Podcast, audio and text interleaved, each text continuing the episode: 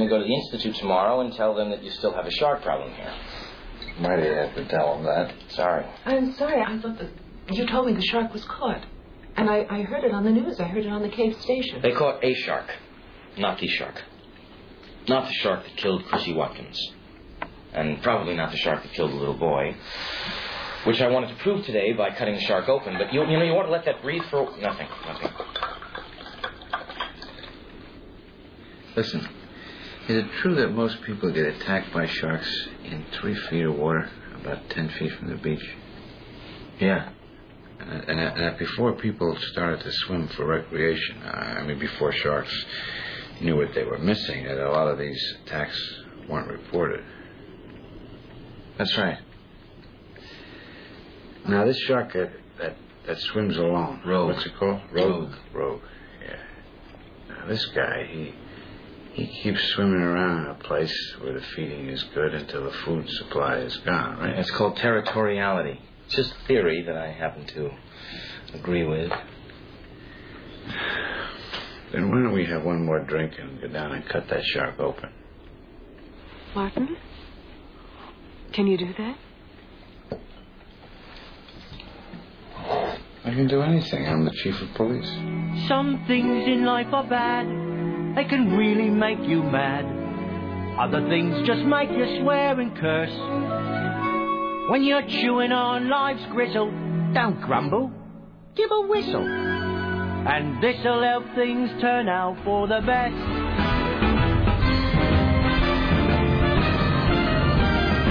Always look on the bright side of life. Always look on the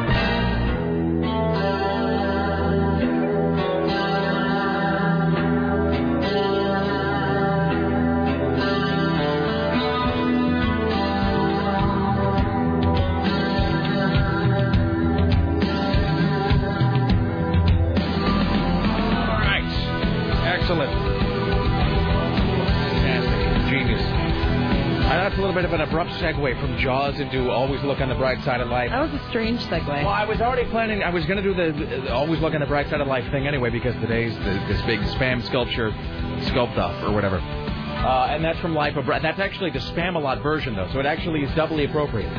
So that's actually a song from Monty Python's Life of Brian, but that is the Spam-A-Lot version, and I think it's the original Broadway cast recording, which means it's Tim Curry there. And then Roy Scheider had to go and die, which sucks in like a hundred different ways.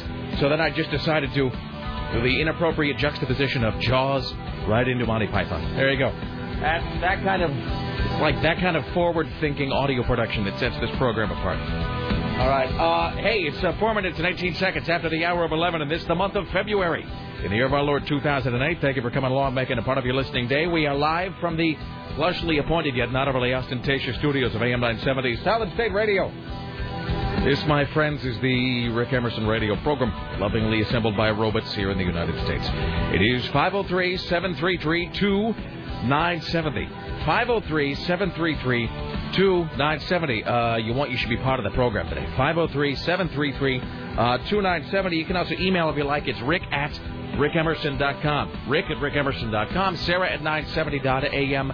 Tim at 970.am. Or Richie with a T at 970.am. Uh, the aforementioned Richie Bristol is standing by, ready, willing, and able to pass along your observations about the interesting, the groundbreaking, the tedious, the mundane, your need for a bigger boat, what have you. It's 503 733 2970. All right, uh, first and foremost, uh, so if you can't see this, but over here in, this, in the corner of the studio today, we'll get video of this up kind of later as it happens. We got a big table set up in the corner of the studio, resplendent uh, in its AM 970 banner coverings. So today we got the top three vote getters in the Spam-A-Lot uh, sculpting contest uh, coming in today.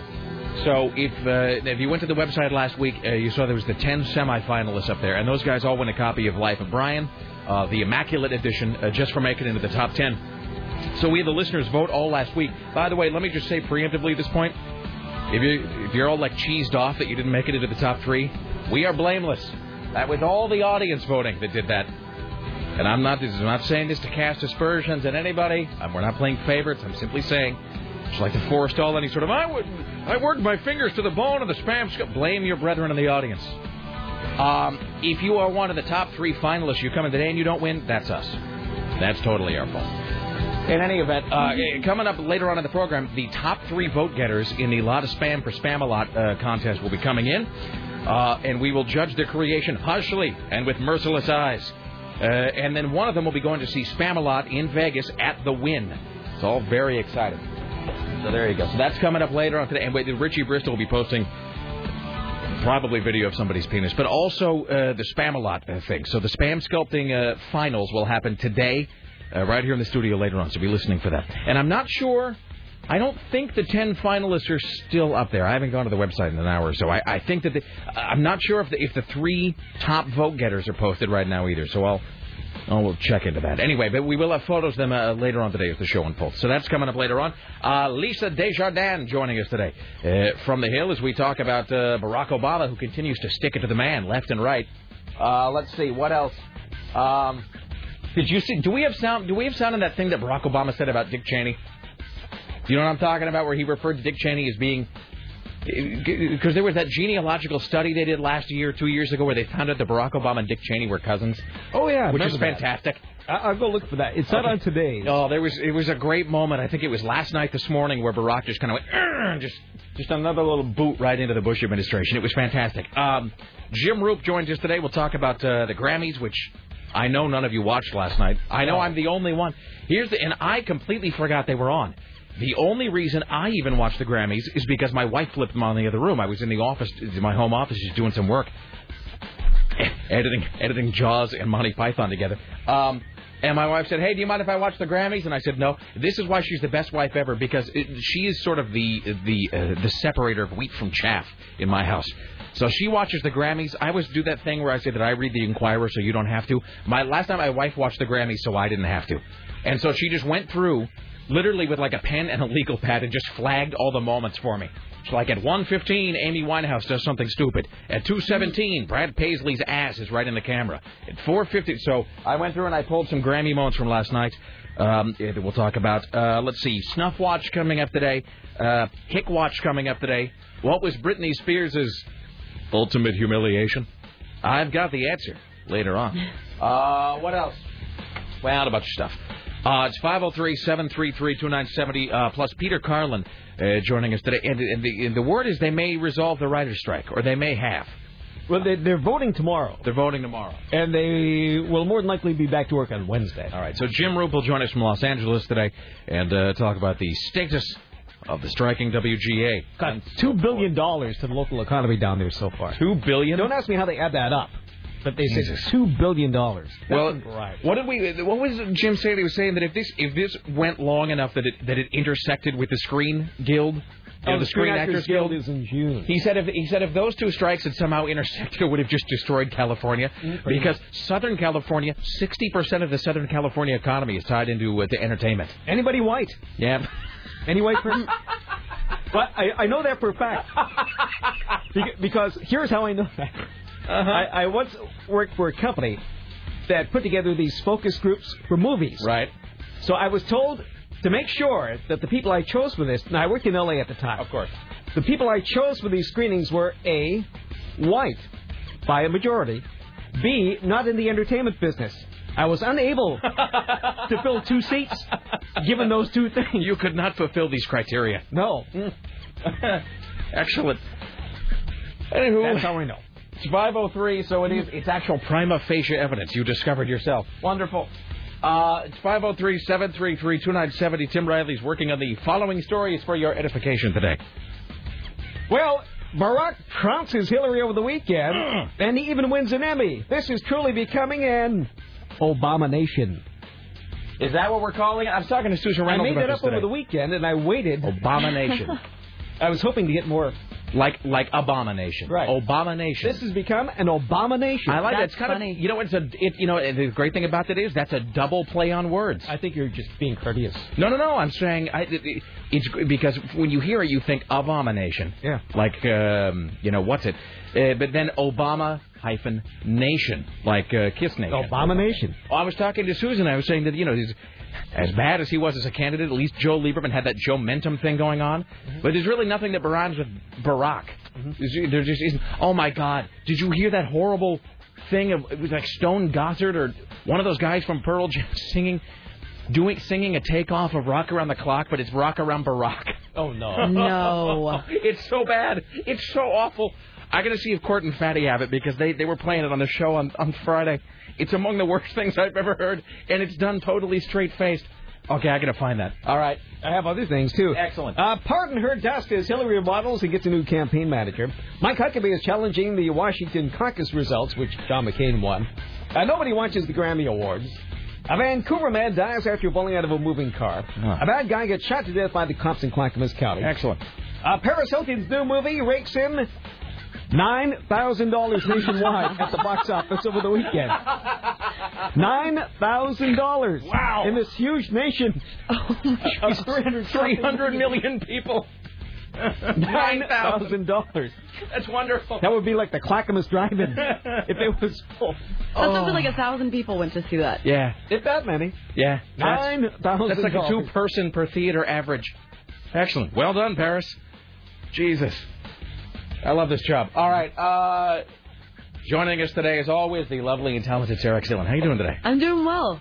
I'm. I was so disappointed. I forgot I let my friend borrow my car. Yeah. And I woke up this morning. I'm like, oh, can't wait to be lazy and go and you know drive to Safeway and get my food. And then I realized I had no car, so, So you I had to my bike in. Yeah, so I had to ride my bike. That's okay. You get to lord your moral superiority over Do me you not ride yet again? another day. Don't be. What? Do you, why do you got to ask that to make I me thought- confess? make me admit it in front of everybody. I thought that you said you were going to start riding. This is it. like when a little kid gets taken back into the store. Tell the man what you stole. I stole some gum. You're sorry, aren't you? I'm sorry. All right.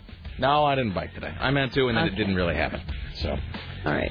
I have no excuse either. I can try to come up with an excuse. It's not going to happen.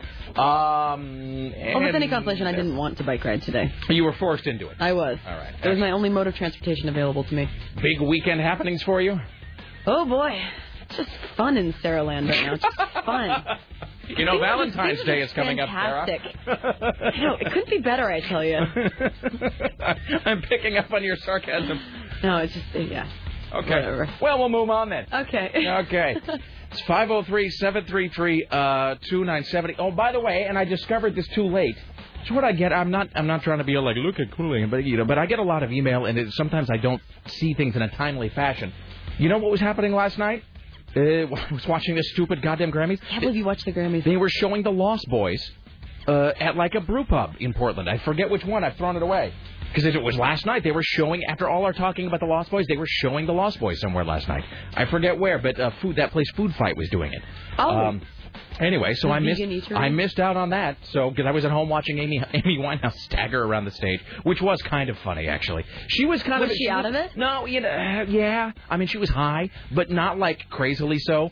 I do have to say this: she was she was pretty adorable. I mean, I really, and you know, I'm predisposed to dislike her at this point, just because because I think that like the, the attention paid to her personal life is like so. Like it's so disproportionate to what I think she's contributed musically. I mean, she's had some good singles and some whatever. It's like I, I in a way, I almost I feel like she really hasn't earned uh, a, a lot of the like at this point. I think she's basically getting credit for being alive. You know what I mean? Because like last night, like she got like I think she got a standing ovation when she won last night. And I'm not trying to knock Amy Winehouse. She has a great voice, some great singles, you know, but a, you know a decent record. But let's just be honest. A lot of that last night was people applauding her because she managed to stave off death long enough to be at the Grammys. I mean, that's it. And also because the man wouldn't let her into America. So she was performing at this nightclub in London. It was. I'll, I'll talk about it more in a second. It was really cool though. Anyway, so the Lost Boys was playing last night, and I uh, I didn't go see that. I stayed at home. Watched uh, watched Amy Winehouse and a Botoxed up Tina Turner wander around the stage. Now I'm kind of jealous that I didn't watch it. Well, I'll highlight the moments for you. Oh, and I uh, and I went to uh, let's see. I, what uh, to figure out what I can say here and what I can't. So I went to see. I went last night. The other thing I did is I went to uh, Kelly's Olympian. I went to see that band Bubba Speed. I'm a huge fan of those guys. And uh, anyway, you so went out? I did. I you know it takes a lot to get me to leave the I'm, house. uh, yeah, I'm actually like very surprised. You know, I'm like the biggest fan of those guys. They- They're just the, the best band. I'm interested in hearing a band if it gets you off of your ass and out of the house. No, I I try to go see those guys whenever whenever Very they're playing, cool. and they're all in like nine different bands, so they don't play that often. But I went to see them last night, and um. Anyway, so I walk in the front door, and I've been to the Kelly's Olympian in a long time, but I walk in the front door, and immediately there's a guy comes up and he goes, "Hey, Rick Emerson." I go, "Yes, yes, it's me. Hello, hi." And I didn't, and I actually can't identify him because, and I know we sound like such a holes when we do this, but he's a guy in a band, and I can't remember his name. And he was, I guess, there's no point in being coy about it. So he was one of the guys that was in the Young Immortals.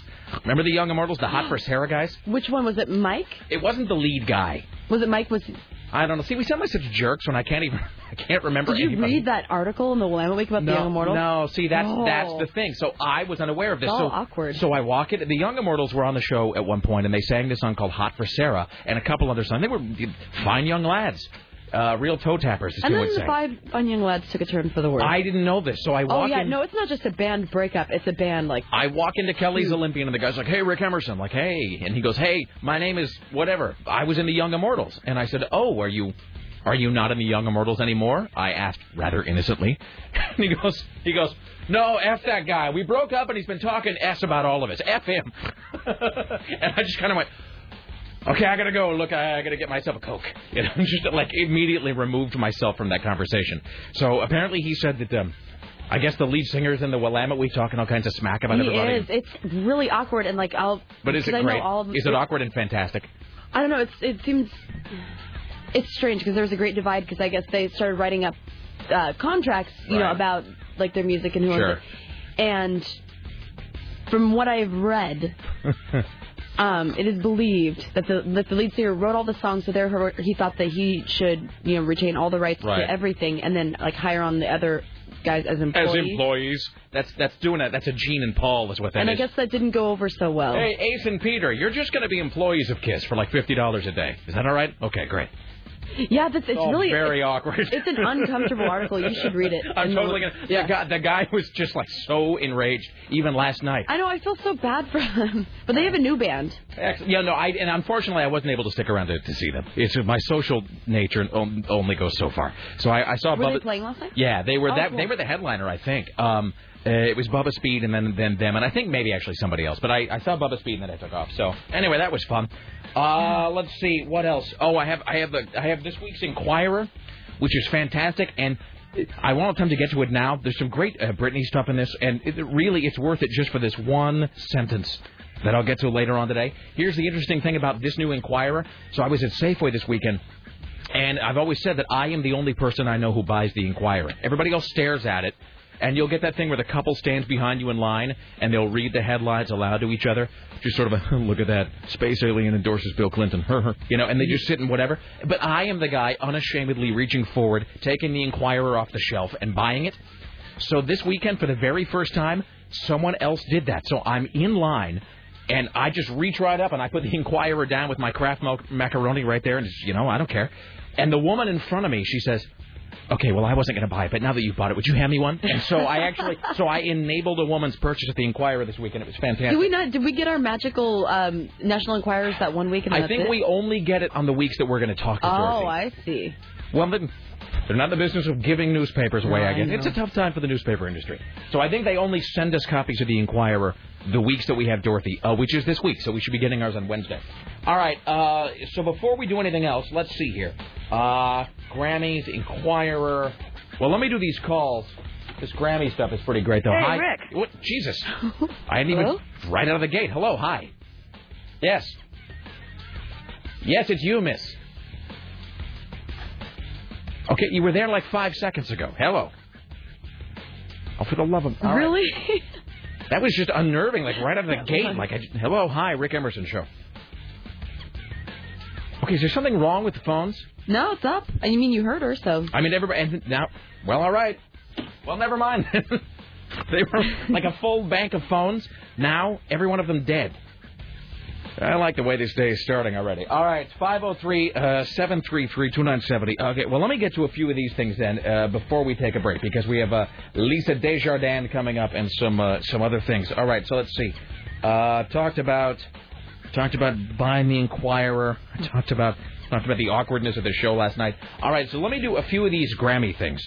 And first, of- let me ask you this though, but while I'm before we get into anything else, what is that? Did you guys get this thing in your trash today about Portland Recycles? It's like one of those little flyers that they hang on your doorknob. I don't. I live in Washington County. In your trash? Well, you know what I mean. Like, like, uh, like they emptied the trash today, and they hooked one of these inside Oh. the lid. So the next time you go to the trash can, it says Portland Recycles. I think, like, y- forcibly, it says join your neighbors and make a big difference to increase recycling. And then it lists the things you ought to do. Keep glass on the side, blah blah blah. blah. And it's like, I guess there's some glass only container or something. It says place your glass in a rigid container next to your yellow bins.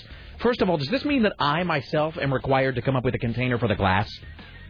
guess I'm- no, I, I think they have those. I here's what I have. I got a metal trash can, I got a brown plastic trash can, and I got a yellow bin.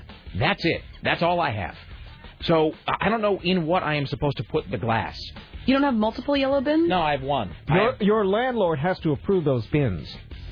Really? Yeah. What do you use the other yellow bin for? Paper products? No, no, no. I've only got the. Well, I don't know. That's what I'm saying. I got a metal ca- trash can, a plastic brown trash can, and a yellow, like squat little like bin. I'm saying, but what do you put in the bin? W- what are you supposed to, or what do I? What do you? Oh, nothing. Well, then you put your glass in that. Is that what it's for, though? Yes. Is the yellow bin for glass? Because they have different bins, like one's for paper and then one's for glass. All right, then, Miss Smarty Pants. Listen to the next thing it Oh, says. And again, this is this is from the um, the uh, whatever. This is from the Office of a Sustainable Development something from Portland. Dan Saltzman, Commissioner. It says first of all, put the glass on the side, and then it says this.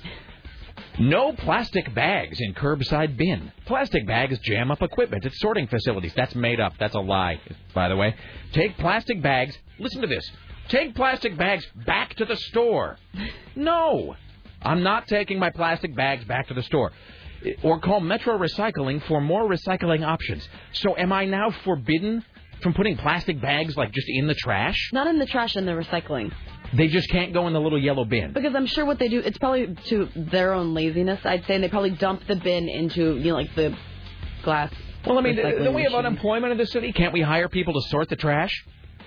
I mean, can't can't there be somebody whose job it is to take the plastic bags out of the trash? You know what? I'm going to continue to put it all into one big trash can, and that's just going to have to be fine with everybody. Oh boy! I seriously, I just don't care. Um, all right, let's try these phone calls again, shall we? Hi, you're on the Rick Emerson show. Hello. Hello. Am I not feeding the phone? I... Is my microphone not? I can. She's right there. Hello, Hello? there. Hi. Hi, Hi. doing? Hi. I don't know what was going on there. Nobody could hear me. What's yeah. up? Hi. Well, there's something wrong with the phone. But anyway, Rick. Really? Yeah. What can I say? Thanks. Thanks. Yes. Anyway, I want to say hi to Sarah and Tim too. Hello. Hi. Hello. I like you, Tim. Oh, thank you. I like you too. Oh. I'm a I'm a I'm a black person who lived in um, New Hampshire for a while, so we have a kinship. Oh, whereabouts? Tim is also a black person who lived in New Hampshire for a while. That's amazing. Well, I lived in uh, Hanover, New Hampshire, and I West Lab because I was poor. Well, Hanover's next to Dartmouth College, so you couldn't have Yeah. been that poor. Well, I used to hang out there. But you're an educated woman. I'm an educated woman, and I had to work as a maid because I didn't have enough financial aid. But we won't talk about that. No. I'm over so, that. so awkward. But anyway, Listen up, Whitey. I had to work as a maid. but that's okay. I went to Dartmouth. I had to work as a maid. But anyway, um, I, I'm calling. I'm calling. I also went to Penn State, but we won't talk about that either. Moving on. How can we help you today? Well, it's like, what's up with with Bill Clinton? I mean, he's like destroying Hillary. Oh man, it's uh, do you? He is like that guy that you just. Uh, he's like a jack in the box that you can't keep in the box. Do you know what I mean? Seriously. Uh, he is, a, as they as they said in planes, trains, and automobiles. He is a chatty Cathy who is pulling his own string at this point. I mean, and you probably, it's difficult to tell him no, I would imagine, because so many of the, the networking connections they've got, so much of the money that comes to that campaign must be because of Bill Clinton. Because he's still so hugely beloved in the Democratic Party and such a heavy hitter. The machine. Yeah, exactly. And it- Exactly. so it's got to be difficult to look him in the eye and say, look, you just have to stay home. But you know what? No black Democrat under the age of 50 just meant, Daddy, be quiet. my my father's calling me. He's demented. But no black Democrat under the age of 50 will vote for the man because he's not acting like the black first black president. He's acting like Huckleberry Hound. You know what I mean? I mean, seriously. Excellent. And what Hillary needs to do is she needs to hire Monica to spend time with Bill. Can I ask you a question? And this is uh, this is just me as a pasty Caucasian asking you something. I remember that I forget who it was um, uh, that said it was Toni Morrison, I think, who said she's the one who made the famous Bill Clinton is our first black president. Can I ask you this? Did you, as a black person, were you a little bit offended by that, seeing as how it seemed to me that they started saying Bill Clinton was the first black president, like as more and more of his misbehaving ways were cropping up. In other words, well, he can't keep his fly up, and he eats fast food all the time, and he's irresponsible, and like that was like, do you know what I mean? Yeah. Like, did you get that? Like that was the thing. Like it, it seemed like they would always say that. As when something bad that he had done came to light, and it was like it was like somehow those were the only traits that people could see him, you know, sharing with anybody. And so it was like that's. I remember even like as a white person watching that at the time, and every time somebody would come forward and go, "Bill Clinton groped me," it's like they, you would hear the drumbeat again of, "Well, he is our first black president," and it was just so awkward to me. Well, I, I think well, I think Toni, and I actually met her at Dartmouth, believe it or not. I think I think Toni might have been, and, and other black people that I knew, but I knew a lot of black Republicans. Because you know, anyway, Tim knows what I'm saying. Uh-huh. But um, I Bill Clinton was so charming that first that first term. I mean, he was like. You know, you, I mean, he was just so slick, and he was a player, and he was just, he was just entertaining, and I think that's why, why black, why you know, some black people really gravitated toward him. I have something to make you feel better, though. Yes. This breaking news. Uh huh. Whites will be a minority in the U.S. by 2050. Why does that make me feel better, Tim? I don't know. After living in New Hampshire, I I'm thought not, that I'm not Spanish. Tim, Tim, I'm not Spanish. I'm not saying you're Spanish. No, no, no, no, no. This is such an awkward phone call in like so many ways. But anyway, no, actually, I may be Spanish. Who knows? But uh, I may have some Spanish blood. But uh, but the thing is, you know, Bill just was charming, but now he's acting like he he needs to be put on lithium. You know what I mean? He has these outbursts. You know, he's like, you know, Hillary can't be taller or younger. You know what I mean? And then you hear him say, well. She she's a man. She can't be a man. I'm like, okay, Bill. And then she and then Bill says something like to a black church. He says, well, you know, I can't defend Hillary anymore, but uh, God just gave us God just gave us this predicament. We have our first woman president, and our first black president. All I can say to you is vote your conscience. I'm like, what is wrong with the man? He's not helping her. No, and- but I. and by the way, it's the Asian population that's going to double. And incidentally, just while we're talking about Bill, while we're talking about Bill Clinton and his attempt to honorize himself into the black community, I have noted also. Th- Here's the other problem with that thing, and I know we're off into a whole thing here, but this is the other problem with that. Uh, he's our first black president. Is like I think it's okay for Toni Morrison or you know whoever to say that, but I think Bill Clinton himself then began to believe it at some point, and you just hit something else that he does. Whenever Bill Clinton is in front of a largely black uh, congregation or group or wherever, suddenly all of his vowel sounds get drawn out. And everything he says, every every one syllable becomes like four syllables Mm-hmm. because he has to speak everything like he's at a Pentecostal church. Oh so yeah, you are yeah. totally right, Pam. We're gonna does that too. You know. we're gonna we're gonna have to, and she puts on a southern accent. We're gonna have to run, but thank you so much for your observations, Pam. No problem. Take All care. right, bye there bye. you go. Fantastic. Jesus. All right. She was the only African American woman in New Hampshire at one point. I just remember, like back in like '98, when just everything wrong was happening to Bill Clinton. It's like every time he turned around, this woman, he groped my bosoms. And some Hillary swindled me. You know, or like Clinton caught on camera like shoveling cheeseburgers into his mouth. Every time that would happen, it's like he would immediately get himself photographed standing at a black church somehow. I just remember thinking, like, like I almost felt offended. I'm, I'm, I'm like the whitest guy on earth, and I felt offended. So, all right, Jesus. Well, now I don't have time to talk about the the Grammys. There's plenty of time. There's always time for Grammys. Um, well, let's just do a couple of these, and then we'll uh, then we'll break. Hi, you're on the Rick Emerson Show. Jesus, hello. Oh, yes. Hi. Uh, good morning, everybody. What's up? What's up? All right, from all that heady political speak to recycling, um, it's it's really simple. What you put in the yellow bin is paper, clean paper, cardboard, any kind of paper products go in there. Uh huh. Don't put any glass in there. Put all your plastic containers that have an opening that's smaller than the container itself. Wow, this is really hard. Not that hard. What do you do with the containers who have an opening the same size as the container? Those go in the garbage. I don't even know what that them- means. It, plastic containers Like that have an opening. Well, like a milk carton, a, a, a milk, a milk Right. jug has an opening that's smaller than the container What itself. difference You know, does that make? Why? Why? I have is no the- idea. That's the I read the rules some time ago. I don't know when it was, but this is what I remember from reading the. Uh, Wow. All right. It, uh, Thank you. and uh, good luck with that. I know you're not going to do any of it, but uh, No. No, I'm All not. right. All right. Bye now. Yeah. Oh, all right. he, he meant well. I know you meant well, sir. Can I just go back to how great it was for a minute? That woman interrupting the call to yell at her quote demented father in the background. Mm-hmm. Dad, you hush up. Be quiet, Daddy. That's okay. He's demented. I like it when she calls. wow. Hi, you're on the Rick Emerson Show. Hello. Hey, Rick, you know, I just wanted to let you know out in Gresham, they gave us a great big roll around blue garbage can out there. That's for bodies. yeah, exactly. And you know, you throw for the win. everything you throw everything into there Uh-huh. and they'll sort it out for you. An arm, leg.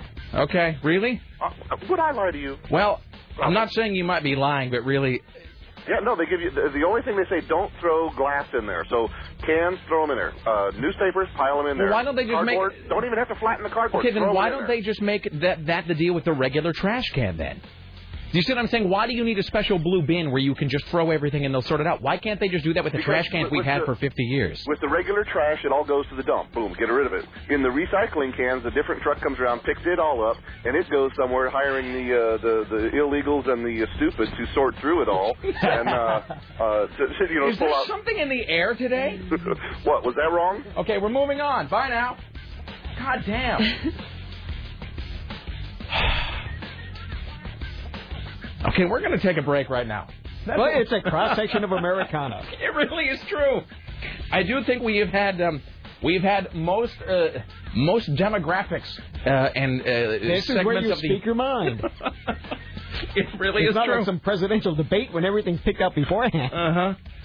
Uh, as a final, just as a final thought, just to, just on her Bill Clinton thing, because the, Hillary was in the news so much this weekend, getting her clot cleaned by Barack Obama. The interesting thing about that, though, is how the, Clintons and Bill Clinton, especially, he spent so much time burnishing that image of, you know, of like, well, I'm I'm essentially a black person myself, which does him like no good now that an actual black person is running, like oh, like this huge political capital that he's tried to build, just com- completely uh, just obliterated, totally obviated. Well, you remember a long time ago, he rented office space in Harlem. I do. That's the other thing I remember. As soon as he got out of office, that First was thing he did. That was the first thing he did. I'm going to get office space in Harlem. And do you remember this too? Bill Clinton got office space in Harlem, and literally, like within 48 hours, and I remember because it was a big news story when it happened. Somebody really didn't think this through. First, he rents office space in Harlem, which is fine, and then secondly, he puts out a whole thing. The Bill Clinton's office is seeking interns. He put out a huge ad looking for interns. I mean, the man just has, I mean, they're like avocados. I mean, really. All right, we have to break. Back after this with. I You're so special. All right. I'm me. I'm giving it a little bit of internet. All right. Why? Hello. It's the Rick Emerson radio program. My first job will be redesigning the fountain, which will always stay empty so that we can sit in it. I was watching singles this weekend for the first time in a long time. First time in probably. First time in a long time. I mean, I saw it a billion times when it first came out on video, um, and um, when it came when it first came out on video, I was with a girl at the time who uh, we were both big fans of Singles. It was one of our movies. Uh, and I watched it all the time. And then I just, and then not because of her. I just sort of, you know, I just, you know, you go through phases with movie or cycles. And I hadn't watched it for a few years, and I watched it over the weekend. You know, I have to say this, and we'll get Lisa in like five seconds. Uh, that movie still really holds up. And in fact, I would say this: Singles functions even better now than it did when it first came out. I absolutely love that. That's what you know. That's my favorite huge. It was a huge disappointment at the box office when it came out. It just bombed, uh, which is why so many people. That's what Jerry Maguire is about. You know how Jerry Maguire he has that whole thing where, where you know the titular character he gets a you know he loses his job and he's on the outs and no one believes in him and then he Mhm. makes the big comeback with Cuba Gooding Jr. Um, that was about Cameron Crowe because he had Fast Times at Ridgemont High, Say Anything. He was considered to be a comer as they say, uh, and then Singles bombed and suddenly he was like, no one returned his calls. He like no one would talk to him. He couldn't get a lunch with anybody. So so Jerry Maguire is very much about. It's an allegory for the relation or the, the reaction that he got in Hollywood when Singles failed. Interesting. But Singles is really good. I, I think that's almost perfect. I hate the whole interaction with Bridget Fonda and Bill Pullman, though. I Yeah. hate Bill Pullman's character and Dr. Jameson. yeah, it's just a little awkward. It he's, is really awkward. It's He's kind of creepy. Yeah, and it's just so displaced, and he's just the whole dialogue that happens during that circumstance just really bothers me. The the thing about well, we have to let's Okay. do this. I, I don't mean to just make it sound like I have to interrupt this to talk to Lisa, but I don't want to. You know, I'm just saying. Let's welcome now to the Rick Emerson Show from the Hill, CNN radio correspondent Lisa Desjardins. Hello there. Hi, guys. Hi. I hate. I didn't mean to make it sound like you were interrupting us. I just know that I can go on and on with these things. I am sort of. Uh, I do have a little bit of verbal diarrhea in some cases. So you know what can you do? It's all it's you know it comes in phases. It's all good. Are you a fan of the movie Singles by of Cameron course, Crowe? great soundtrack, fantastic Uh, see? soundtrack. I was just going to say, then you don't see the see, note how I've uh, cunningly brought her on uh, into the singles conversation, Very so I can now continue my stupid thought. I I was working in Washington State uh, at a rock station in '92 when that came out, and even though um, I wasn't in Seattle, but I was near Seattle, and uh, I mean, you know, and people who were sort of there, especially if you lived in the Northwest at that time. You lived, Sarah, where were you in '92? Uh, in Seattle, I believe. So yeah, you know what I'm talking about. With that, just the the It's the exactly it, it the vibe at that moment, you really did feel like like Washington State, like the Northwest, just had the whole world by by the by the short hairs. I mean, you really did feel like you were in the center of something. And working at a rock radio station in 1992 when that movie came out, I think one of the reasons that Singles didn't do better is because it had so much expectation on it because people were expecting it to more be to be about music. I think a lot of people in fact, a lot of the, the early word that we heard about the movie Singles was, oh, it's about musicians trying to make it in Seattle, which is, of course, not what it's about. It's, you know, it's a love story. Um, but you look back at it now, and the great thing about Singles is that A, it's a really, really perfectly crafted romantic comedy, and B, it functions uh, as much like Office Space six years later, it functions as a perfect time capsule of a type of person in a specific era. Um, you know, uh, it really is the truest summation of that era that I've ever seen. So it's a it's a great film. Anyway, hi Lisa, how was your weekend? How were things? Hey, I, I'm I'm good because you know because you know fighting for that spot at the time, Reality Bites was trying to be that movie. Right. Well, and and Time. there Right. there was Reality Bites. There was another movie called Threesome that came out around that same Yes. time. And Cameron Crowe's Singles really is the best of all of those. It's the only one that isn't. You know the thing about Cameron Crowe is he is a true believer. His movies, it, it, he, he, the the thing that makes Cameron Crowe's movies great. It's the same thing that makes his movies open to a lot of criticism because people think he's cloying or sappy. Because that guy doesn't hide anything behind irony. He lays everything, you know, every emotion is right there on his sleeve Right. and Singles is a legitimately sweet, charming film. And I actually, having watched it again this weekend, I actually like it even more than I did when it came out, and I liked it a lot when it came out. It it really is, um, you know, it, it is a perfect little slice of life uh, for that type of character at that moment. I think in, in American history. Do you think going too far to say that uh, he's the Frank Capra no, not at all. of the last uh, last uh, let's say 20 years? Not at all. I mean, if you think about, it, I mean, if you remove Frank the, Capra really was tried to be a little. Some of his characters were a little gruff. He tried to be a little. I think if you remove um, Vanilla Sky from the equation, which really doesn't count as a Cameron Crowe film because he didn't write it, um, if you look at Cameron Crowe, you've got um, you know you've got the Wild Life, then you've got um, uh, Fast Times, Say Anything, Singles, Jerry Maguire. Almost famous Elizabethtown. I mean, you know, the, the single defining trait that every one of those movies share, they are all charming and they all have, as corny as this sounds, they've all got heart. They really do. That's true. I mean, none more so than Almost Famous. I mean, Almost Famous is, Yeah. for me, that's like the gold standard. But Cameron Crowe films, Say Anything is another one. Go back and watch Say Anything. That movie is still. I I I would go so far as to say that Say Anything is flawless. Wow, you know it's close. It is close, and you know because of um almost famous. You know, to me now it, it almost doesn't matter. We'll see if I t- have to take this back, but it almost doesn't matter what Kate Hudson does from here on out. Like that was just she was in a perfect movie with a perfect part for her, and I'm I'm always gonna love her for that part. I remember uh, uh, being, and I've told this story before, but I remember going to see Almost Famous uh, opening weekend. I don't think it was opening night, but opening weekend. And I'm such a huge classic rock fan, and Cameron Crowe and I have a lot of the same musical touchstones. And you know, my life was kind of changed by music at an early age, and blah blah blah blah blah. Uh, it- but I'm going to see Almost Famous, and I remember two or three different times during that movie, and this was just a regular, you know, uh, cross section crowd. I mean, just you know, whoever came in off the street to watch it a couple different times during Almost Famous, not at big climactic scenes.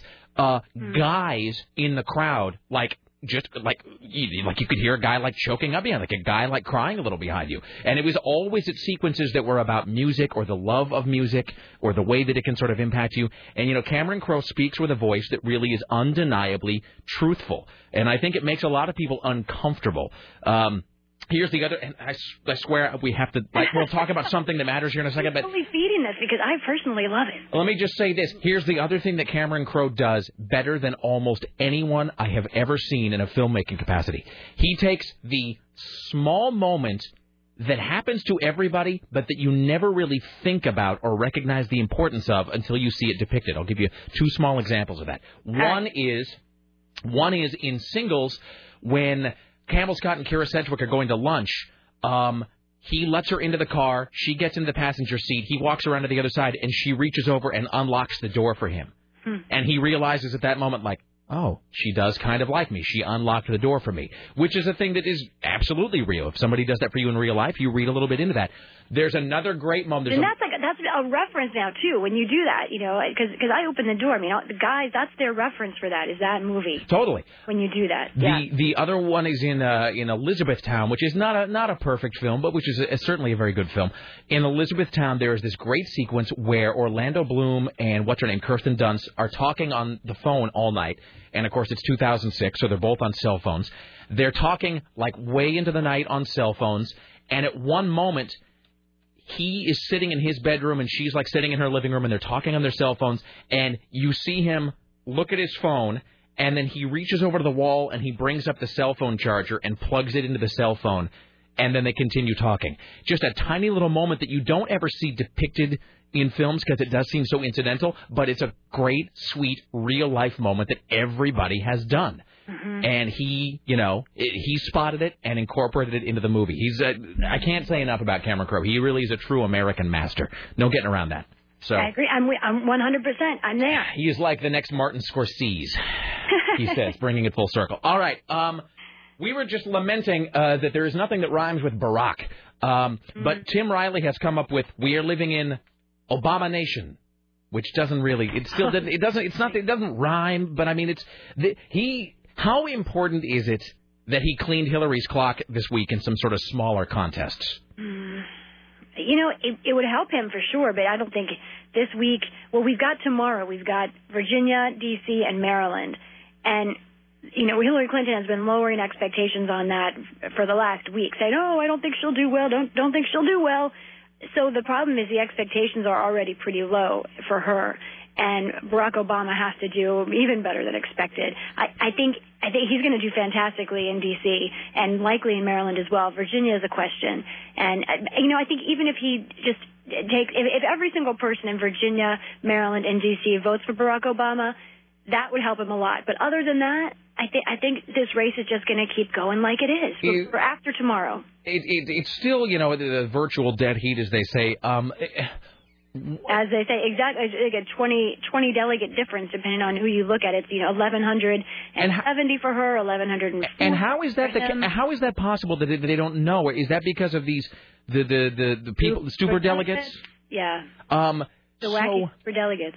I guess that leads me to a couple questions. One of which is, do you see any likelihood of us getting to a scenario where the momentum and the general uh, gut of the nation is behind uh, Obama, but the superdelegates and the leaders of the party make the decision to take it the other way and give it to Hillary? Very possible. That is most certainly possible. In fact, up till now, those super delegates, and you probably talked about this. I know your news director Tim probably has, but that it's we're talking about um, elected members of Congress, people who have paid a great amount of dues to the party. They've worked for the party. They've had different chairmanships or whatever with the party. Uh, the titled, I guess, crew uh, of the Democratic Party. Those folks are, are your super delegates. Some of them elected, some of them not. And they, by and large, up until this point, when before Super Tuesday, let's say, even before Iowa, the majority of those who had declared had declared for Hillary Clinton. And it makes a lot of sense because she's been part of the Democratic Party for so long. She knows all these guys. A lot of folks, uh, you know, feel comfortable with her and, you know, owe her or she owes them and, and that relationship's established. So it makes sense.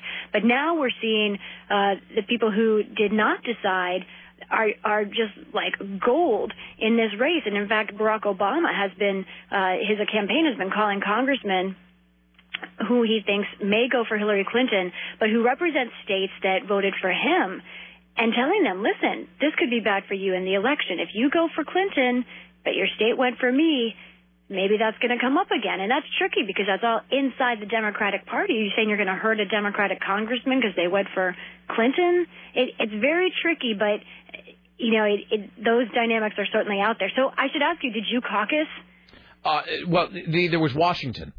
Oh yeah, I'm sorry. I forgot it was. Or- I'm yeah, there was Washington. Well, which I was going to get to in a 2nd I'm because of Huckabee. Sorry. Um, the uh, let me ask you this: the is it bad for the? Uh, not that I'd not really care what's good No, or bad for the. Democratic Party, but I mean, Yes. but I mean, is it going to cause uh, fractiousness within the Democratic Party, if that is a word? If um, if it feels like the momentum is with Obama, but then they go for Hillary, is that going to then screw them this fall by demoralizing and depressing the voter turnout? the issue is the timing because there's always there are always these big fights. The, the Howard Dean people were so upset that John Kerry was the nominee, but by the time they got to convention, everybody was more or less happy. There were grumblings, but they, you know, they passed out the punch and threw some balloons around. Everybody was okay. The question is, how long is this going to take? Is there going? They need a good I'd say probably four weeks for the people who don't want Clinton to get comfortable with Obama or the reverse, those who don't want Obama to get comfortable with her.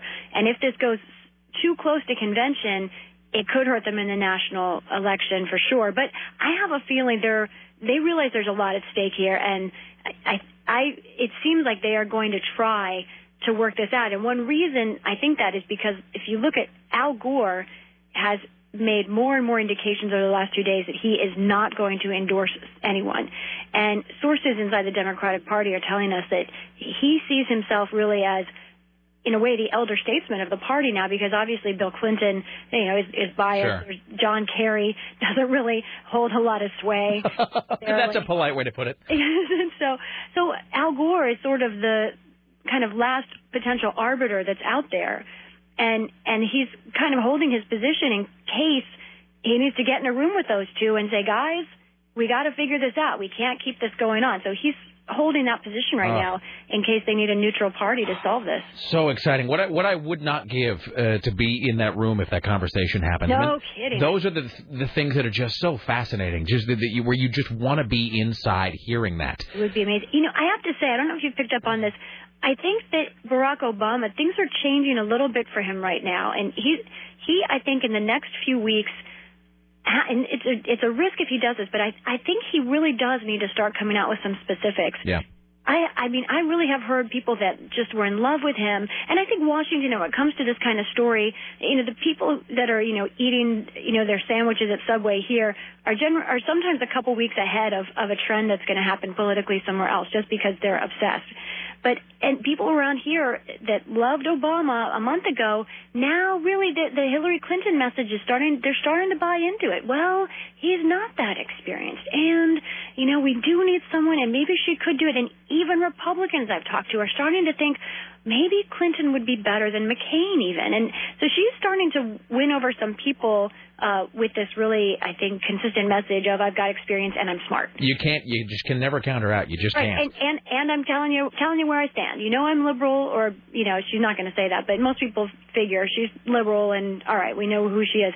But Barack Obama, I think he really her criticism of him as sort of being uh, all style and no substance, people are starting to buy into that, and so he needs to come out with more substance, and he does have uh, probably a more defined plan for withdrawal from Iraq than she does, but people aren't hearing that as much. And his health care plan is just as defined as hers, but they're not getting that impression. So he's he's got to work on that and, and really kind of fill in between those lines in the next couple of weeks, or else he may have a little problem there. And I got to tell you, this is and this is just a gut sense. This is simply just the, the, the, the, the, something a little little voice in my head or whatever. But I I, I cannot avoid the sensation that because it, that the Republicans, you know, because the Republicans obviously they've never made any any secret of their dislike and disdain for Hillary Clinton, and they've been taking shots at her for however what 16 years or whatever, and they're continuing to do it now, even before she's the nominee. You know, they're hitting her. I cannot avoid the, but not so much with Barack, and I and I can't avoid this, this feeling like the Republicans. If he gets the nominations, that the Republican the Republicans are just uh, waiting out there in the tall grass for him. That there's something that they that some shoe that will drop that they are just waiting in the weeds for that guy.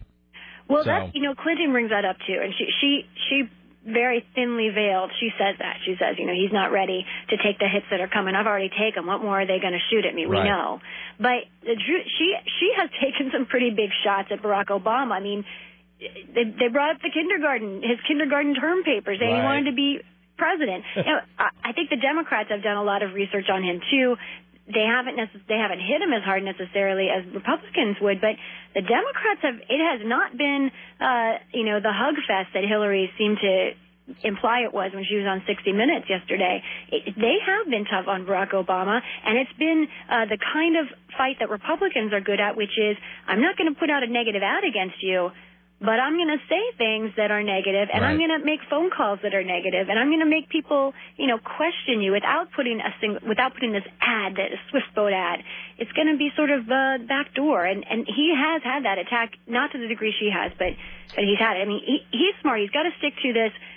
She is establishment. She does everything the same way that it's always been done in Washington. I am someone who is going to finally cut through the crap and try and get things done. But he's got to say what he's going to get done and how.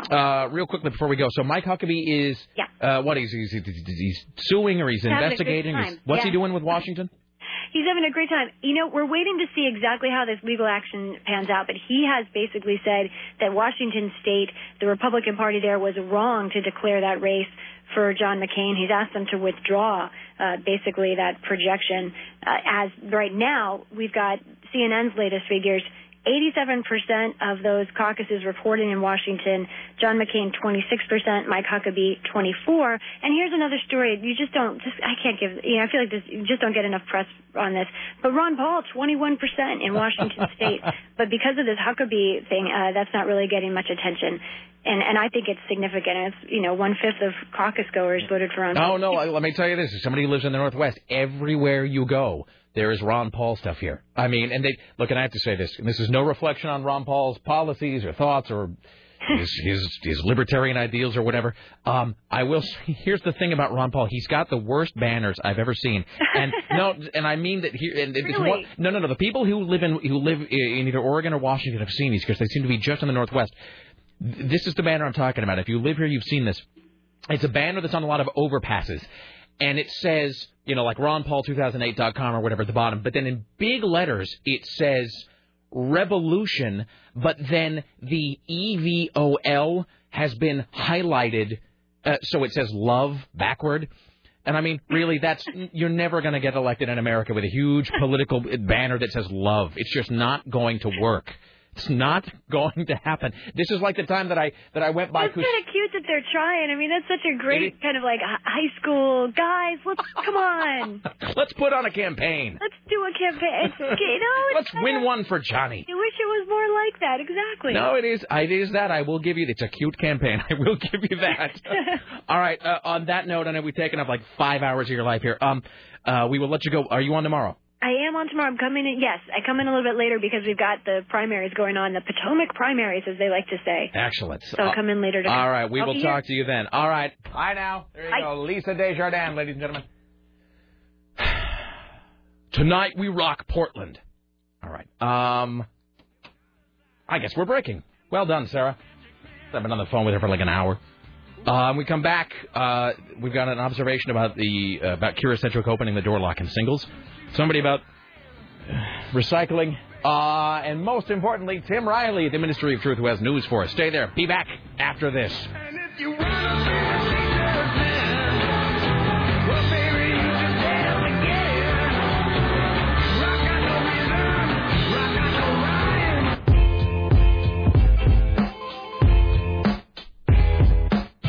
It is the Rick Emerson radio program.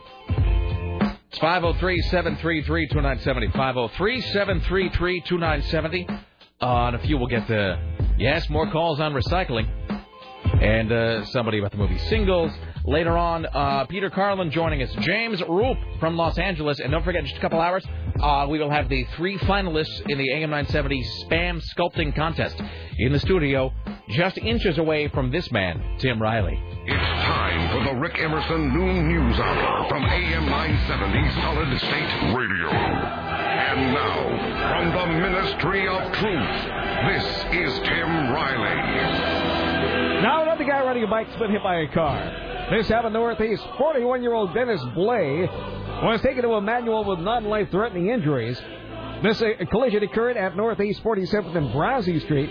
The driver was going in the wrong direction on a roundabout, and uh, some guy named Christopher Onslow also got a ticket for failing to obey a traffic device when entering a traffic circle or a stop sign. So he went counterclockwise. Instead, no, he went clock. He went clockwise, I guess, instead of counterclockwise at the roundabout. So he drove the wrong way and hit the guy in the bike. Oh, I see. All right. Okay. Yeah. Well, Northeast seems to be a bad place. For, like having like three quarters of the, those bike uh, the hittings. Mm-hmm. It's not really the right way.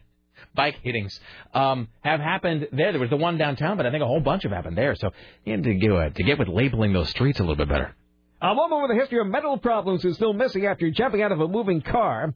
The last time her friend saw Heidi Anderson, she suddenly opened the door and stepped out of a slowly moving car. Uh, they watch as she quickly boarded a bus near the intersection of Northeast 80th Avenue and Northeast Sandy. The bus was bound for downtown. Uh, she has no history of illegal drug or alcohol abuse, but she does have bouts of paranoia at times. Uh, she wasn't arguing with anyone before she just took off. She's five foot four, weighs 120 pounds, and apparently they haven't found her yet.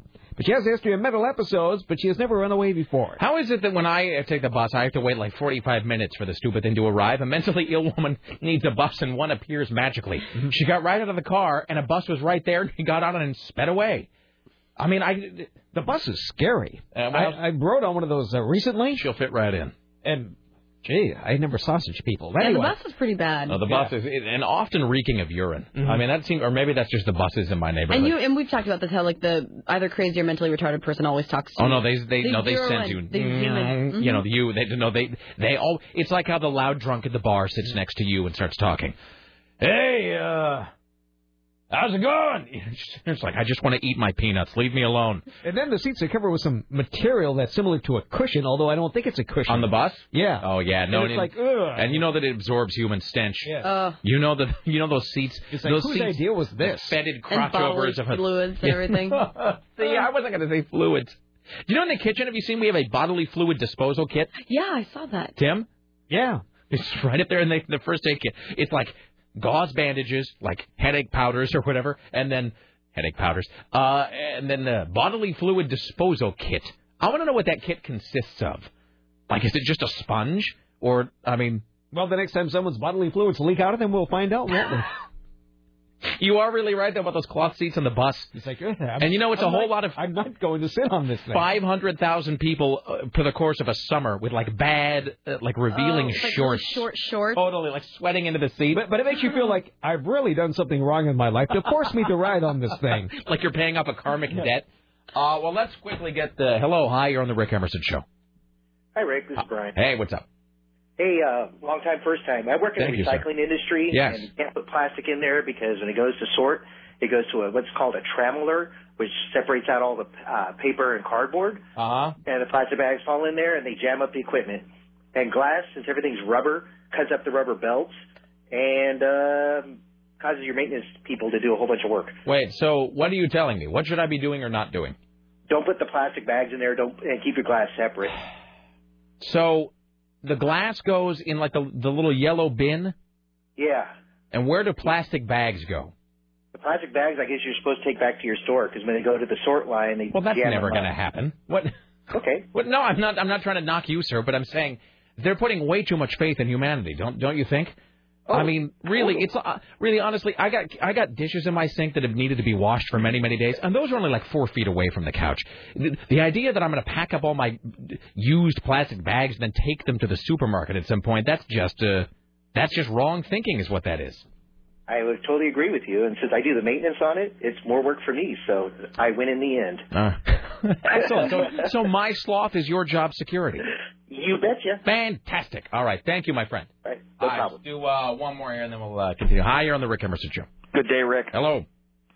Brief, brief offers or observation from Lisa. Did she use the words backdoor and Clinton in the same sentence? It's entirely possible, sir. I don't know that I'm as finely attuned to those words as you are, but yes. Excellent. The previous observation was in the movie uh, that you were talking about. Say anything. There was a movie before that called Bronx Tale, directed by De Niro. Right, Chazz right. Palminteri. Yeah. There's the brief reference in there of the girl leaning over and, and unlocking the door, and that was the whole preference being if she really loves you, and if it's really the gal, Yeah. she's got to reach over and do it. Bronx Tale is a great movie Mm-hmm. based on the stage play of the same name. It, it really is very, very good. Yeah. Unfortunately, your lead uh, lead actor, the kid in that movie, uh, I believe, was shot and killed in a as a perpetrator in a New York burglary. Oh, thanks for being a big downer. Oh, I do remember Yeah, that that actually. story, yeah. I remember that. Tragic, tragic. Well, thanks for bringing the room down. Excellent. Bye. Anything to do to help. Bye. See ya. Here's Tim Riley, the Ministry of Truth. Then some guy fell out of a moving car over the weekend and he died. 27-year-old Victor Vega Espinoza was riding home from some event with several other family members when the accident happened in the Couve. It was at 63rd and 100th Avenue in Clark County. He was riding in the back seat when he complained about being sick. So what did he do? Opened up the car door and wasn't wearing a seatbelt and just fell out. Hold on, I got to lean out for just a second. No, no, no, don't slow down. A motorist stopped his car on the Bridge of the Gods and got out and jumped in the Columbia River 150 feet below. He's dead. Uh, let's see. Well, that's the end of the story, really. You were looking more to tell. There's no no He- further he left- explanatory He left his boring home and just drove over there and jumped off the bridge and died. I wonder how long he lived there, and for how long the idea had occurred to him. Mm-hmm. Well, never mind. I guess we'll never know. All right. Uh, cops in were trying to figure out why somebody got stabbed in a funeral home. This happened at Northeast 112th Avenue. They found a woman stabbed in the abdomen. She was inside the car and she was leaving the area, and she was going to the hospital. Her injuries aren't life-threatening, and nobody's really cooperating about the stabbing in the funeral But no home. one. I mean, didn't she? Did she not? Oh, is this like a no snitching thing? Has she not told Yeah. the cops why? Yeah. Okay. Pretty much. Okay. Uh, then a Marine Corps vet has two black eyes and some bruised ribs after chasing down some guy who broke into his house. Uh, he, they stole a whole bunch of things, so he saw the guy, so he chased the guy down the alley. And they saw a strange bicycle parked outside the house, so they figured out that's where the suspect would come back. The man looped around the block, and the guy was waiting for him, this time with a shovel. During the tussle, neighbors called 911, and the suspect got away. So uh, the guy held him down for a while, and, uh, well, he beat the uh, beat Jesus out of him. And uh, the man uh, tried to gouge out his left eye with his thumb, so he let him go. It was quite a fight. This guy served in the Marines. Wait. So the guy, the, the alleged uh, thief, was beaten with a shovel. Yes, apparently Excellent. so. That's fantastic. So uh, the homeowner jumped over two fences and tackled him. He had the suspect in a chokehold, but then the man tried to gouge out the good guy's eye. So with his then they thumb. let the thief go. Right. All right. Has he been caught? Let me look here. It appears to be random. Uh, they haven't arrested anybody yet. Well, he can't be that hard to spot. He's got a bunch of shovel marks on his face. That's true. Beating somebody with a shovel must be uniquely satisfying. I'd like to do that. I really, me too. I remember seeing a great. Uh, it, it was one of those weird, like photo caption pictures that is just really random, but is hilarious. And this is about three or four years ago. And somebody sent me the greatest photo of Donald Rumsfeld. It was Donald Rumsfeld back when he used to give those defense to. Do you remember though how great those were? Those were the salad days of uh, of the Iraq War when Donald Rumsfeld would get up there and scream at the press corps. He just disappeared. I know he's where I don't even know where he is anymore. He's just sort of gone. Wherever they keep Condoleezza Rice. but do you remember the? Uh, do you remember how Donald Rumsfeld used to get up there and reporters would be so about this or you shut up I know what's bad. It was like at any moment, at any moment you thought that it, he was just going to bring a gun out. Uh, but there was a great photo somebody sent me. and It was of Donald Rumsfeld standing at the podium, like looking at the camera, and he was sticking his finger at the camera, and the caption just said, "I will beat your ass with a shovel," which is great because it's exactly the kind of thing you could see Donald Rumsfeld saying. Wonderful. All right. He's not saying that anymore now. Uh, well, he could be just to somebody else in a smaller room. Let's see. We have a couple of shootings here. First, a Clackamas County Sheriff's deputy shot some guy after the guy pulled out a handgun in a life-threatening fashion, which would be any cop would That's a take it that way. That's a shootable offense. Yep. Uh, he's a 31-year-old Aaron Damian Gannon of Clackamas. Apparently, the, there was a report of a man at the Twin Creek Apartments on Sunnyside Road in the Clack. Uh, his wife... the Clack! He came to the complex uh, hoping to get back together with her and the three kids. She refused, so she called 911 because uh, they were worried he would hurt himself. So he couldn't do it without this woman at Clackamas. and came back to make her If his I- woman if again. I, if I can't have my Clackamas love, life just ain't worth living. And what what kind of a Valentine's Day would it be without it, really? So uh, he failed to comply with what he was ordered to do, and they just shot him. and now he's dead. And the woman is free to seek a new love. it's Valentine's Day. Apparently, this uh, this uh, man from the clack tried to commit suicide three other times and failed. What a loser! He should have jumped off the uh, The bridge of the, the, the bridge of the gods. Jumped off the bridge of the gods. Maybe he still has a chance. You, sir, will get six years in jail, or you could jump off the bridge of the gods. so her options are wide open for this Thursday. Mm-hmm. Wonderful. Excellent. So uh, send her a Vermont teddy bear, will you, when you get around to it? or some roses from 1 800. What is it, 1 800 flowers? you can use this in your next. Pro Flowers doesn't wish to be associated with this story. I was going to say you can localize it and give a local link to it. The Vermont Teddy. You'll love our wonderful Undertaker bear. All right. And let's see, uh, some teenager was shot in uh, North Killingsworth, but that's nothing new. At least uh, three young men who beat a homeless man who who bought them beer have been sentenced. 16-year-old Sean Soldier Glancy, his middle name is Soldier, will serve 70 months. They say a 43-year-old Andrew Gonzalez made a beer run for Glancy and two other underage young men. He bought you beer and then you beat him. Right, they planned to kill him for the thrill of it, and steal his backpack and bicycle. But a homeless woman camped nearby a boat ramp along the Willamette scared them off by yelling that the police were coming. Uh, Gonzalez barely survived the beating and the stabbing he took. So, the 17-year-old from Gresham, where else, and the 20-year-old transient, which is the same as Gresham, have also uh, pled guilty. So, uh, charges of attempted murder have been dropped. How thrilling can it be to even hit, kill a homeless guy? I mean, don't you think that's the low-hanging fruit of, of random murder? I would think so. Jesus. You know, don't even have to work at that. No. Um, let's see here. Ah, you're on the. I'm going to start using the, the phrase "the clack." I'm going to work that in my uh, into my everyday lexicon. you're on the Rick Emerson show. Hello. Hey, Rick, what's up? What's sir? up? Hey. Hey, uh, I wanted to just say, I'm sure you guys have hit on this uh, probably last week. Well, so. then be sure to say it again right now. I will indeed.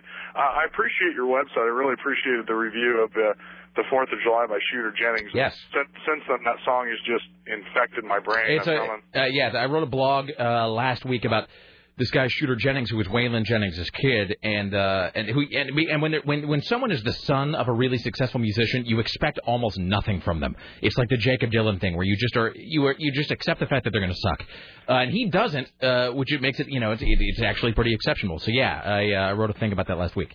Well, I went on to the uh, the iTunes, and ever since then, it's been playing in my head nonstop. Excellent.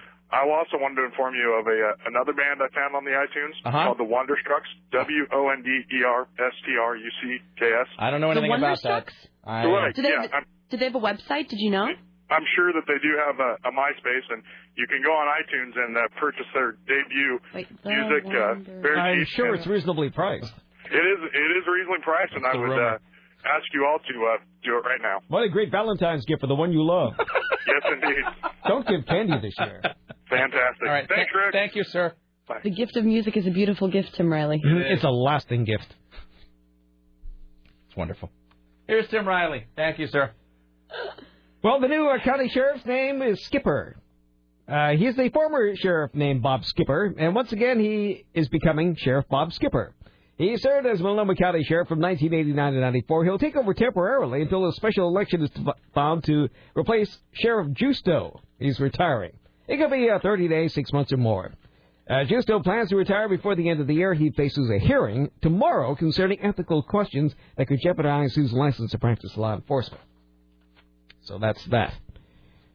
Consumer complaints about websites about dating or mushrooming. Uh, consumers filed a complaint with Better Business Bureau on dating sites increased 73% in 2006 over the previous year. There are now 2,525 complaints altogether. Americans spend hundreds of millions of dollars on online dating sites alone each year. As uh, the popularity of the industry increases, so does the number of complaints. Uh, whether you're willing to pay thousand dollars, wow, you pay thousand dollars to a matchmaker, or just fifty dollars a month for a website membership, it's important to know exactly what you're getting into. Uh, demographics and caliber of available singles uh, make up 35% of the complaints.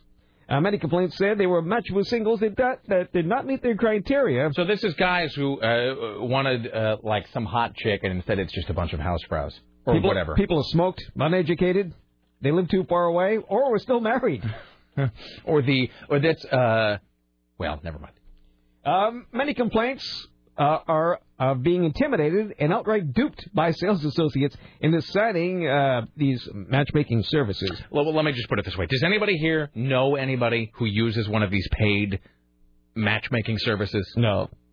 See, I don't think that would be something you'd know because they probably secretly do it. I know, I know one person who does. Yeah. And Uh, it is it successful? It is no, no, it's not. It is staggeringly unsuccessful. You know what you should do sometime if you want to kill an hour is go on like any of the uh, Portland like Portland Mercury and go to the singles pages. Mhm. It's astounding how many people I'll I'll see on there that I know. Really? Yeah, it was. It's Well, I mean, there's nothing to be ashamed of. I don't think there's nothing ashamed- wrong know, with that. But it's weird 'cause I'll see them out and I'm like, okay, you just you seem like you're not you know looking for a relationship, looking Right. for love, and then I see like they have a full on profile looking to date. I know someone. It's a woman who uh, who uses one of these uh, paid dating services, and boy, it's like one loser after another. Mm. It's seriously, what one one completely uh, dishonest, self-aggrandizing loser whose like reality bears nothing of a resemblance to his profile. Like using a photo from 1978. totally it, were in, dimly lit. Uh-huh. Whereas with with one long, long swath of hair sort of combed over the whole middle. Yeah. Yeah, and then he, and then he meet him and he's just like a just a little homunculus. Yeah. So I think that these things don't go very well. Well, I'm just saying this person doesn't really seem to uh, seem to think that their fifty dollars a month is paying off in spades. Let's put it that way. Uh, this guy says, "Hey Rick, I work at a Fred Meyer store. When that big plastic bag in the front aisle of the grocery store containing your recycled plastic bags was full, we just take it in the back and smash it in the compactor and put it in the regular trash. Thought you'd like to know. That see, that's what I thought. I didn't. I didn't think it was really recycled anyway. So there you go. Um, and uh, anyway, here's Tim Riley. Uh, residents of the city of Frankenmouth, Michigan, are warned of splashing toilets. Frankenmouth? Frankenmouth, Michigan. Is that like a, like a thing you get when you have sex with a corpse? I suppose so. I got a bad case of Frankenmouth. Uh, maintenance of the city's sewer lines is causing quick bursts of water to splash out of residents' toilets. The uh, problem is affecting many of Frankenmuth's households. It's really strange, said the city manager. The maintenance usually causes only mild gurgling, but in some homes, water has burst onto the walls and floors of the city. Frankenmouth. Are you sure that these is Frankenmouth built on an Indian burial ground It or something? be. The Department of Public Works uses a spray nozzle to boost the water pressure in sewer pipes every year to flush out the pipes. The city had previously uh, posted notices in local newspapers to alert residents of the work. But because of the recent splashing, the city decided to post notices on residents' doors telling them to use precautions. The maintenance is still underway and it takes about a week. Uh, they're not sure when it's going to end exactly. Uh, because many of the public works employees are busy plowing the snow and salting roads. Brittany Murphy is Frankenmouth. Uh, four people were injured, including a woman who was hospitalized when a fire broke out during a popular safari ride at Disney's Animal Kingdom theme park. Is this the Jungle Boat ride? This is the theme park's Kilimanjaro Safari Trek Ride. It prompted a woman to jump out of a truck. Uh, three others who treated for minor injuries in connection with a fire. Uh, Disney representative Andrea Finger said a uh, Trek engine at the Kilimanjaro Safari ride caught fire when the engine hose failed. Uh, Finger said the officials were inspecting all the vehicles before the ride reopens. Finger? I barely knew her. It's only the third time in four months that somebody has died at the park. Well, considering all the people who go through. Worst job ever. I guess statistically speaking, it is still safer than driving. Right. Jesus. The Kilimanjaro ride is a uh, it's a 100 acre I love, jeep ride. I love the first syllable of the ride's name is kill. Kilimanjaro, yes. they have uh, close-up views of exotic African animals. And of your own death. Get an exciting view of your own blood. Uh, hi, you're on the Rick Emerson show. Hello. If you were a girl named Finger, wouldn't you be for changing that like right away? That would be yes. It's like I well, never mind. Anyway, hi. Like I, I told you, I went to school with a girl. I, her last name was Ho, H O. I mean, come on, mom, dad, let's get with the program. Fifty bucks at the county court's office. Jesus. Hi, you're on the Rick Emerson show. What's up? Hello. Yes, hello, sir. Okay. Uh, I'm not sure you guys are aware of this, but uh, the new vegan restaurant. Oh, in Not again. Here we go. Okay, it's called Casa Diablos, Mm. and it's a strip club. It's a strip club, you're saying? Strip club. What? Yeah. Yeah. Hello? Are you still there? Uh, yeah. sir, I... No. Damn these phones. One thing after another today. Jesus. Hi, you're on the Rick Emerson show. Hello. Frankenmuth. What? Frankenmuth, not Frankenmouth. How is it spelled? How is it spelled? I don't know. I grew up by there, so I know it's pronounced Frankenmuth. Nah, we're going to continue to say Frankenmouth. You like that better. But the town of Frankenmuth, it basically is it's just Frankenstein. two big German chicken restaurants downtown that compete each other for business. That's all that's in Frankenmuth. What's the difference between a German chicken and say an American chicken? Is it just like women, like in later hose?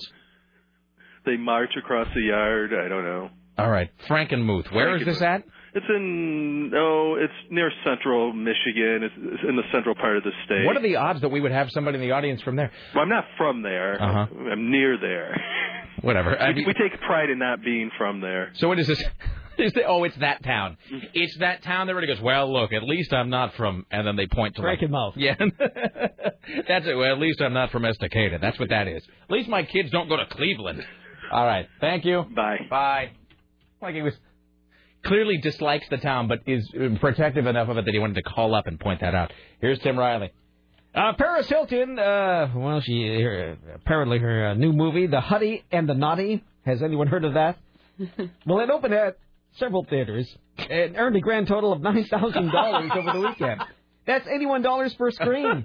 Eighty-one dollars. That's so great. In contrast, the new uh, romantic adventure flick Fool's Gold, which also opened over the weekend, Which is like the worst thing ever, I apparently. can't wait to see owned that seven movie. point sixty-five million dollars. Let's hold on. I got to figure out how many times. Hold on a second. She also has a, a movie musical coming out called Repo, the genetic o- opera, alongside Uh-huh. Paul Sorvino. Okay, how much money did Fool's Gold make? Uh, Fool's Gold made seven point sixty-five million dollars. Seven Point. So we'll say seven point seven. Uh, wait, no.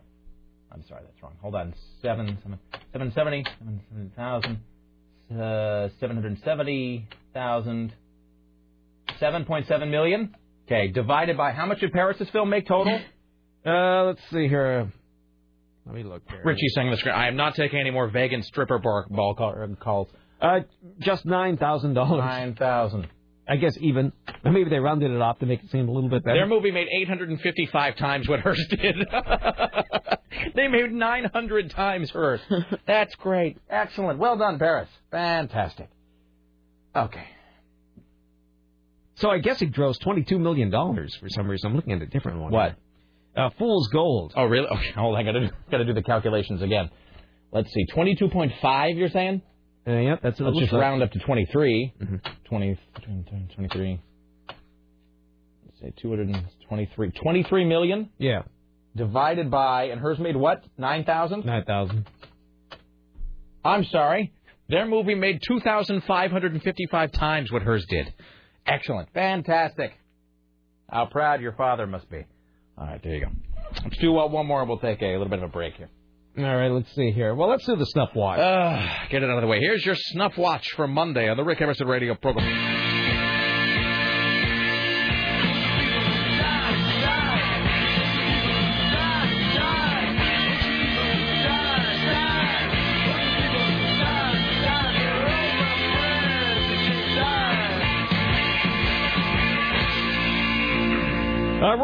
Scheider, a two-time Oscar nominee, best known for his role as the police chief in the blockbuster movie Jaws, has died. He was 75. Uh, he passed away at the University of Arkansas for Medical Sciences Hospital in Little Rock. The hospital did not release the cause of death. However, a hospital spokeswoman said he was treated for multiple myeloma at the hospital's uh, Institute for Research and Therapy over the past two years. He was nominated for the Oscar for Best Supporting Actor in 1971's The French Connection, in which he played the police partner of Oscar winner Gene Hackman for the Best Actor for the 1979 All That Jazz movie. However, he was best known for his role in St- Steven Spielberg's 1975 film Jaws, the enduring classic about a killer shark terrorizing beachgoers, as well as millions of moviegoers. Widely hailed as the film that launched the era of the Hollywood blockbuster, it was also the first movie to earn $100 million at the box office. Scheider starred uh, with uh, Richard Dreyfuss, who played an oceanographer. In 2005, one of Scheider's most famous lines in the movie, You gotta need a bigger boat, was voted number 35 on the AFI Institute's list of best quotes from U.S. movies. Now you remember when Jaws came out, Yeah. probably. I mean that. I mean, and I wasn't. I mean, I was really young when Jaws came out, so I didn't get to sort of experience the mania firsthand. It, it cleared out uh, Cape Cod for the summer. You know that between that, you know, the funny thing about that is, it, within the space of just a couple of years, there was Amity as depicted in Jaws, and then the Amityville horror came out. I mean, the, idea, the working on the tourism board for Amity must have been a real challenge after that. Um, there's a great documentary that I've got. If you get the Jaws uh, 25th anniversary edition, which uh, I picked up at CD Game Exchange for just eight dollars, um, it's got a two-hour documentary where they talk about that whole Jaws phenomenon, where people were so terrified after that movie that they were recording they were, reporting sharks in like lakes and ponds. I mean everywhere. You know roger or no it was gene siskel who said this. Gene siskel said that uh he made this comment i think it was before he died but it was in like 90 95 something like that where gene siskel said that since seeing the movie jaws he had never again gone in water over his head uh, just a uniquely terrifying film. I mean, really unbelievably terrifying. And um, and so Roy Scheider was also uh, in, uh, as you said, all that jazz. He played Bob Fosse. Uh, he was in The French Connection. He was in uh, Blue Thunder. Many uh, people in my generation remember Blue Thunder, which is a great, terrible movie. So, um, I mean, but it really was. I mean, I've seen Jaws probably, Jesus, 200 times maybe. I mean, just really an indelible uh, act, uh, you know, in, that he turned into that film. So that sucks. Yep. Well, there you go. Roy Scheider, dead. Uh, take a break. Back after this. Don't go anywhere. It's the Rick Emerson Radio program.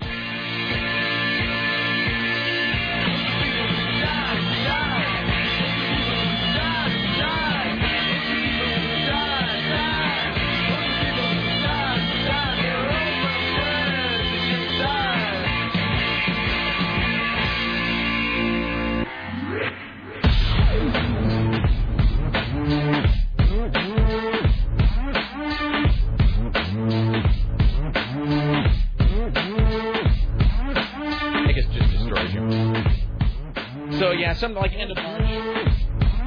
Uh, so we'll go like a Friday afternoon, and then stay until they come back like Sunday night. So because she's going to Provo again. She's such a, I mean, she's a much better daughter than I ever was a son. So she's going to see her parents again in Provo uh, the end of this month. So it's going to be like a yin and yang. She's going to go to Provo, but then the payoff is uh, we're going to go to Vegas. So, all right, 503 733 2970. This is Tim Riley. Well, Dolly Parton has announced she is postponing her upcoming North American concert tour because her famously enormous breasts have given her chronic sore back pain. Oh, Dolly. Hey, you try wagging these puppies around a while and you see why I have back problems. She's 62 years old. Doctors told her to take it easy for at least two months. So much. I really do. Take Uh, it easy by not standing up. do the whole show on your back. The um, well, whatever. Uh, I mean, I was gonna say, don't you think those back problems would have manifested themselves? Oh, I don't know, when she was nine or whenever it is she says she's got. That? I mean, it doesn't. Or maybe is it just like a? I mean, this is so awkward. Uh, I mean, I don't really know what it's like to have bosoms. Is it- is that a thing that is? Is that a cumulative problem over time? Do you suppose, or is it a thing that comes with age? Maybe. No, a lot of women get like breast reduction surgeries because there's so much weight on the front that it hurts your back. But I mean, why at 62? Why not like at 52 or 32? She, she's had them for like 40 years. So, I mean, whatever. I mean, you know, she's the one who has to lug him around, not me.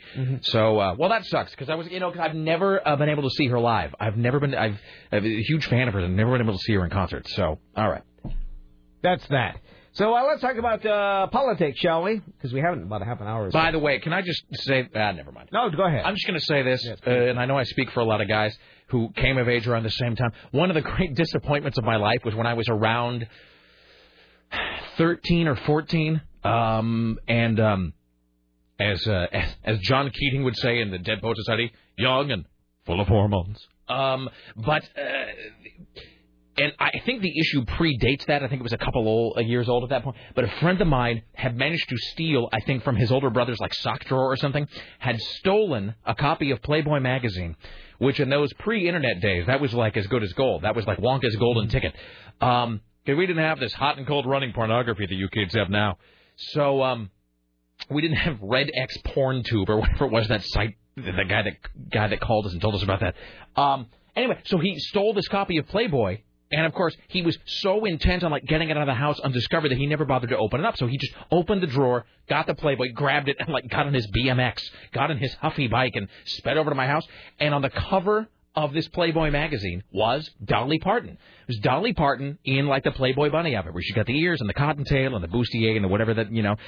And of course, then as now, you see a girl on the cover, you assume that she's going to be nude inside. And it was one of the great disappointments of my life that we went page by careful page through that Playboy magazine. Dolly Parton was nude nowhere inside.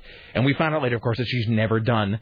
She realizes that mystery is her best asset. Oh, yeah, Um, she's she's a trashy, classy lady. Totally, Or but- classy, yeah. trashy. But she knows that to give it away would be giving it away. You know what I mean? In Yeah, other words, Britney you- Spears thing. Exactly. There's nothing left to give away. Totally. It's like it, it, you know, it's the same reason that Kiss wouldn't let themselves be seen out of makeup for a long time. Dolly Parton knows if she ever, if she ever were to bear it. I mean, even now she could probably command, I would guess, six figures to go topless. Even now. Uh, because there's just so much mystique and whatever about her image and her huge proportions and whatever. Um, but boy, just it was the unkindest cut at 13 to think that we were going to see Dolly Parton topless, and then there was nothing. It was instead of, you know, the Playboy interview with Milton Berle. So anyway, here's Tim Riley.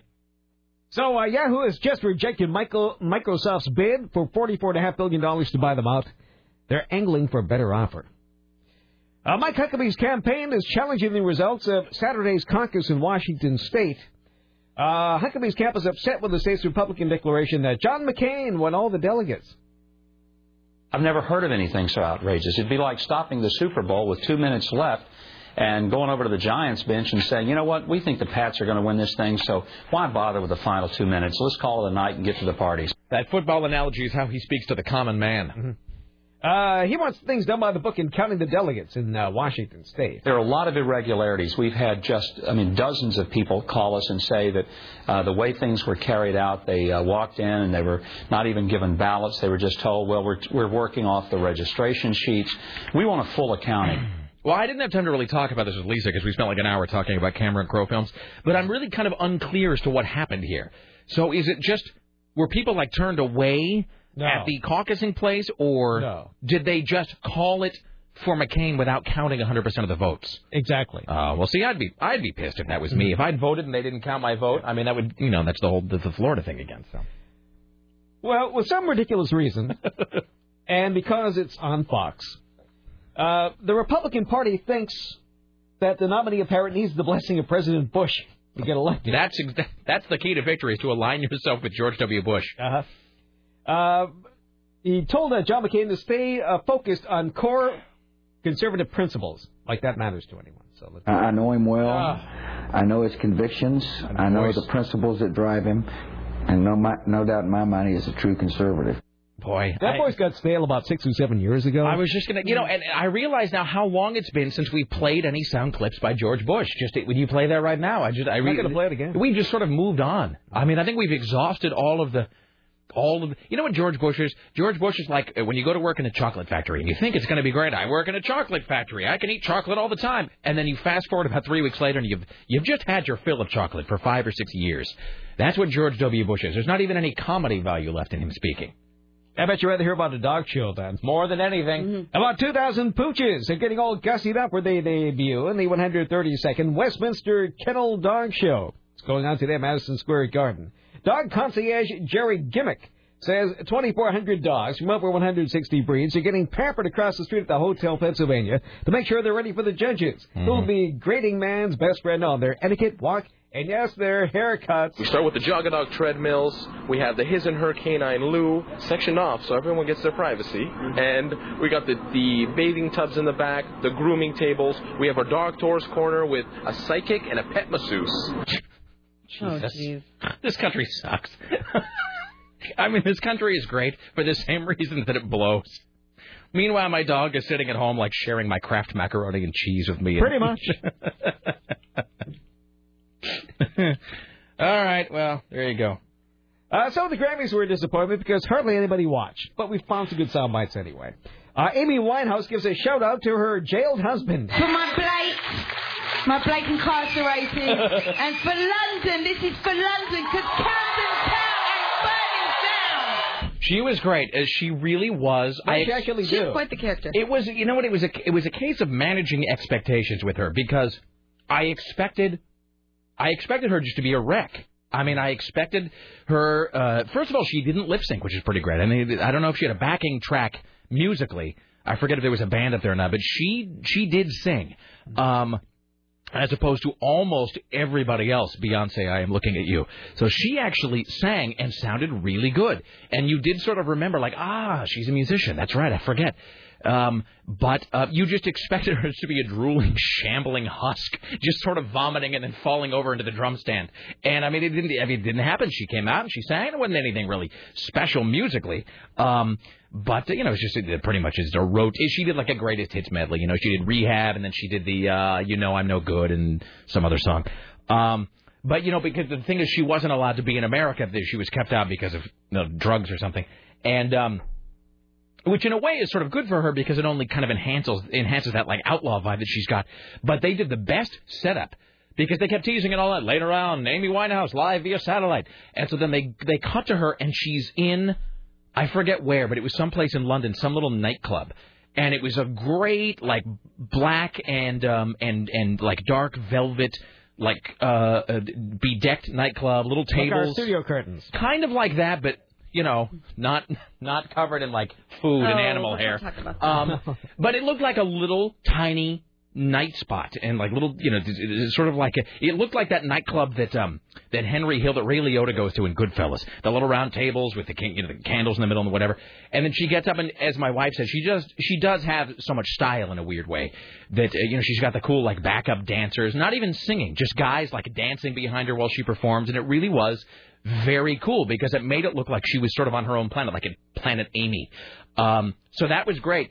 And then I forget the award that she won that they went to the first one that you know in record of the year. eh, You know the nominees are you know Radiohead and Foo Fighters and whoever. The winner is Amy Winehouse.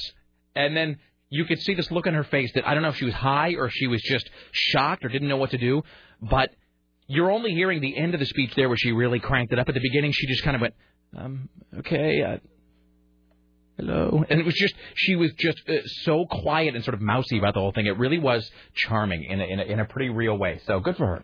Uh, Kanye West gets irritated with the Grammy producer's attempts to play him off Oh, stage. no, I have a better version of this same sound. Hold on. All right. I have, I'm sorry. I hate to be jumping all over you. Uh, this is one of the two pieces of Grammy sound I brought in today. All right. And I, well, you should be able to play it then. I, uh, I have two pieces of Grammy. sound. Okay, first of all, let me just say that first of all, Kanye West's performance was really good. Um, I don't know if he actually had Daft Punk on stage with him, but he did that better, faster, stronger, whatever that single, and then he sang like an almost a cappella thing for his mom, which was he's not like the best singer.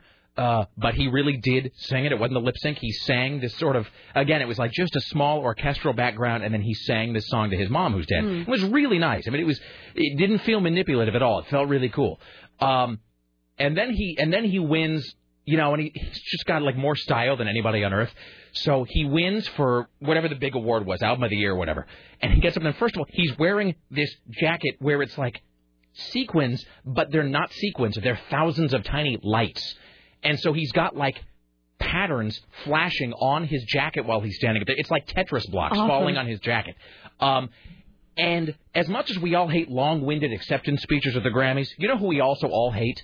We hate that dick that starts playing the music while they're talking. Mhm. It's possible to both hate the fact that Julia Roberts is talking forever and to also hate the guy back there that is starting the orchestra music. So this is Kanye West. So he gets up there and he's like you know, he's telling everybody else like, "I told you all I was going to win," like he's doing his Kanye boasting thing. He's been saying that for like three years. Totally. And they they start to play the music, and then he tries to smack him down a little bit, and then they bring it up later, and he just totally he totally puts the boot in on the guy playing the music. So this is Kanye West. Always so common, like man, you got to time the album out better. You can't drop them at the same year as me, man. You got to. This is this is my award. Um, I want to. And for Mark Ronson and Amy Winehouse, come on, you you, you gonna play music on me? For Mark Ronson and Amy Winehouse, if I if I don't get to get up here for album of the year, you deserve it just as much as me. Wait for this. I deserve it too. And just to say something about my mother, I appreciate all the support. I appreciate all the uh, prayers. It would be in good taste to stop the music then. Um, How great is that? How great is that? Just a big F you to the music guy. That's fantastic. I appreciate everything, and I know you're really proud of me right now. And then blah blah blah blah blah dead mother. So uh, anyway, so there's there's all of that. Um, and um, it was just so satisfying to see him just like tell the music playing guy just to just to get effed. It was He knows really what great. every single person up there has always Totally. wanted to say, and, And- nobody's ever said it. Only Kanye West could really ever do that because he's just such a big bastard about everything. All right. Uh, the T-Pain says Kanye West has a reason to be angry. angry at Oh man, I appreciate that man for everything you do. If if anybody ever said Kanye's arrogant, he has a reason to be. You know what I'm saying? Like a couple more of these, I'll probably feel like him too, jumping up on stage and such things. Uh-huh. Yeah, let's see here. There are all kinds of things here we can do without the food fighters and Andrea Broccoli. So Food fighters. Uh, the fo- I have uh, notes to get to from the Grammys last night, so I can either do these now or later. I got two more sound bites. Okay. Uh, the Slayer is uh, grateful for the fans since radio has never been kind to them. They claim. We've been very fortunate to have been When did around I- this long. With when did this happen? I must have missed that. Uh, we've gotten support from satellite radio recently. when you're making your uh, tequila MTV people. give us minimal support. you know, Slayer won a you Grammy? know, it's, it's all on, on word of Where mouth. was I? Uh, and people liking what we do and passing it on to their friends. Slayer? Yeah. Yeah. Slayer won a Grammy. Slayer. Do you know what album this was for, Tim? Does it say? Best metal performance for Final Six. Slayer. Slayer? Slayer. Okay. Well, there you go. So Slayer won a Grammy. Well done. Um, all right. Is it? Did you have more sound bites? Uh, just Grammy? one. Uh, All right. comedian George Lopez makes a political joke. Oh, oh, no, I, I got a better version of that one too. I'm sorry. I think I'll just go home early. no, I'm sorry. I'm not trying to be a jerk. I only brought in two sound bites today. One is the Kanye West thing, and one is the, is the George Lopez thing. I hope Carl Click is listening because this is what he's going to have to put up with tomorrow. I'm. Oh, is he coming in tomorrow? Yeah, tomorrow. I All believe. right. No, no, no. I'm, I'm not. I'm not trying to be. Now I feel bad, but I. Why don't we play both of them? Don't the sound feel bites? bad. No, m- mine is irrelevant. I'll just sit down. Go ahead. No. No, no, no. No, I I, insist. I've already deleted it. It's done. It'll be heard by no one. Now I feel like Hey, such George, a, I you feel, are a like, I feel like such a jerk. I was just so rarely do I bring in sound clips from television. I television. understand. Well, now I feel like an ass playing this. but- No, you're Okay. not one. Well, here's here's my wife pointed this out. So my wife was keeping copious notes as the Grammys played. Mm-hmm. And she was noting, you know, like what was good and what was bad and what was like she she's like, You gotta come see this Brad Paisley song, it's genius. And it's that stupid Ticks song that he sings, which is just awful. It's like the worst thing ever. Ticks? Yeah. I swear to Ticks you like ticks, ticks? ticks like, you know, creepy things that lodge under your skin. He has a song about ticks. I swear to you, it's it's a wacky love song about checking each other for ticks. I'm not Oh, making that. I my swear to you, that's true. Its charm is only the country set can do it, Sarah. Let's check each other for ticks, honey. It's how you uh, appeal to the breadbasket of America. Right. So, here's is You wouldn't say that to anybody, yet, like a celebrity. a what? Like a big celebrity. Hey, we're not. We're, we're here. To, we're here to uh, check Dolly Parton's tits. Oh, ticks. Ticks. Um, show us your ticks.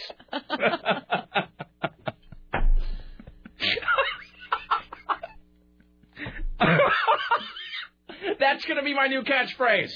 Show us your ticks. Make sure you really clearly pronounce that. Now I feel bad for bringing in the George Lopez cut. You know what? As soon as you play it, the sooner it'll be over, and then we can move on from this horrible. It's so awkward. I'm sorry, Tim. No, I feel all right. fine. Well, listen to George this. George Lo- George Lopez, who I don't find Oh, funny I at don't all. like him. Okay. No. Not not only is he is he not funny, but at least uh, in this cut, he's also really dumb. Um, listen, see if you can spot and th- and I don't buy that this comment is some sort of meta joke where there's like a joke inside a joke. I think he's starting. He does this thing where he comes out and he does the "Hey, what a country" thing, and then he winds up and he does, of course, a joke about the difference between you know the Mexicans and you know and and uh, Caucasians, and about how they would decorate the White House. Blah blah. blah. That's his thing. But listen to how he listen to how he winds up with this first statement. Orale America! Now, wait for it. How great country is this? The only place where a white woman and a black man can run for the president of the United States. Now, look, I don't mean to be a school marm, but of course, this is the only country where someone can run for president of the United States. Jesus God. That is true, isn't it? I mean, I think he was trying to do a whole, like, look at how inclusive. What a country. It's great. I- I mean, first of all, we're, you know, like the hundredth country on earth. If we elect Hillary Clinton, for example, we're like the 50th country to do that. So I don't know that I'd be pointing that out because it just makes us look like tardy a-holes. But really, this is the only country where anybody can run for president of the United States, George. Hopefully the writers are still on strike. totally. America! How great a country is this? The only place where a white woman and a black man can run for the president of the United States. That is impressive. That's right. To ensure that nothing ever happens to either one of them, they should appoint a Mexican vice president. That's comedy. Anything bad happens, Vice President Flacco. We'd leave at the White House, but with blue trim. Here to sing. There you go. I don't get it. No, it's not important. I'm not playing any more sound ever again. Here's Tim Riley. I suppose that that would interest people of the urban persuasion, not those in the suburbs. I'm just saying it's Not not. suburban. I'm saying it's just not funny. Here's Tim Riley. Well, uh, Mr. Uh, Lopez will be interested to know that whites will be a minority in the U.S. by 2050. If the trend continues, the population in the United States will raise. Wow, it'll be 438 million by 2050. In your face, Whitey. It is now 296 million. But didn't they tell us it clocked in at 300 million last year? The population? Yeah. I thought we were at more than that. We were like at 310. Well, I guess people change this all the time. All right. So this is so as of when? What? How, what year is this that uh, that Whitey will be the minority? Uh, 2050. 20 in the year 2050. No, it doesn't. It doesn't work. It's not the same. Not the right number of syllable. It's because Asians will double in population, and the Hispanic uh, population, currently the largest minority group, will triple in size. So all you white people, if you don't like this, you better start having babies now. Wait. This is a call to all white people to reproduce with abandon. so wait, who will? So what will the dominant ethnic group be? Will it be? Uh, will it be Latinos or will it be Asians? Well, it says here, the Hispanic population. I just want to know who to start sucking will, up to. will triple in size in percentage from 14% to 29% in 2050. Okay. Then Asians will be 13%. So what does that leave? So that means okay. So it will be. Oh, don't forget African Americans. Uh, let's see here. Where are they? It doesn't say. Well, they'll still be here. it doesn't say how many there, there will be. this is an inaccurate. Uh, it leaves out a whole group of people. You know, this is, you know, this is totally a survey done by white people. It is. Are there some other people missing on I this? Nah, it doesn't so. matter. Put it out. It's done. We're done here. So anyway, it's. Uh, I'm sure everyone's panic stricken over that. I, uh, I for one, welcome our new Latin overlords. I do too. Here's Tim Riley. Uh, Buenos dias. Buenos dias to you too. Uh, time for Britney Watch. Here's your Britney watch. I'm so sorry about everything today.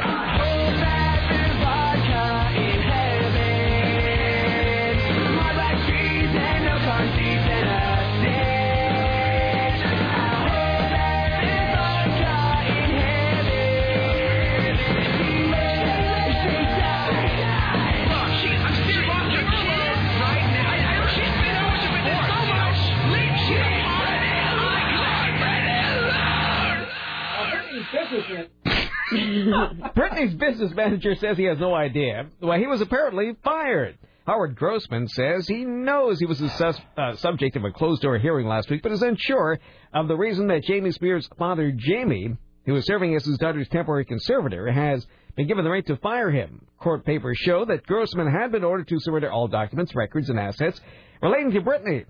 Uh, his defense is, quote, reputation speaks for itself, unquote. Meanwhile, divorce lawyer Sorrell Trope tells uh, people he has filed papers for the second time, asking to be released from representing uh, Britney on her ongoing battle with Kevin Federline. Trope retracted his first request. A hearing on that matter is to be held March 10th. Who can follow all these things? Uh, I don't know. I've got a little bit. Let's see. So I've got this uh, from the new Enquirer. Oh, I want to hear it. Which is one of those Enquirers that everybody stops to look at in the checkout even more than normal because it's um, it's just nothing but best and worst bikini bodies, and so it's nothing but celebrities, um, you know, e- looking either good or bad. Like, and they do that thing of putting the um, the "Who is this?" banner right over their face, so you only see like the saggy boobs or something, but you can't see the rest. And there's some guy, and man blob, it says, covering Man this celebrity's face, and I don't know who this is actually. Wait, let me see. Let me see if I can figure out who the man blob is. Do you ever do that where you look at the bad bikini body? Tim, any guess? Man blob? That looks like um. I'm thinking of Hmm. Baldwin. Probably. No, that no, that socialite, that Brandon guy, like the racist, his older brother. I can't remember his name. All right, well, let me read. This is a little bit of Britney news, though. That says this.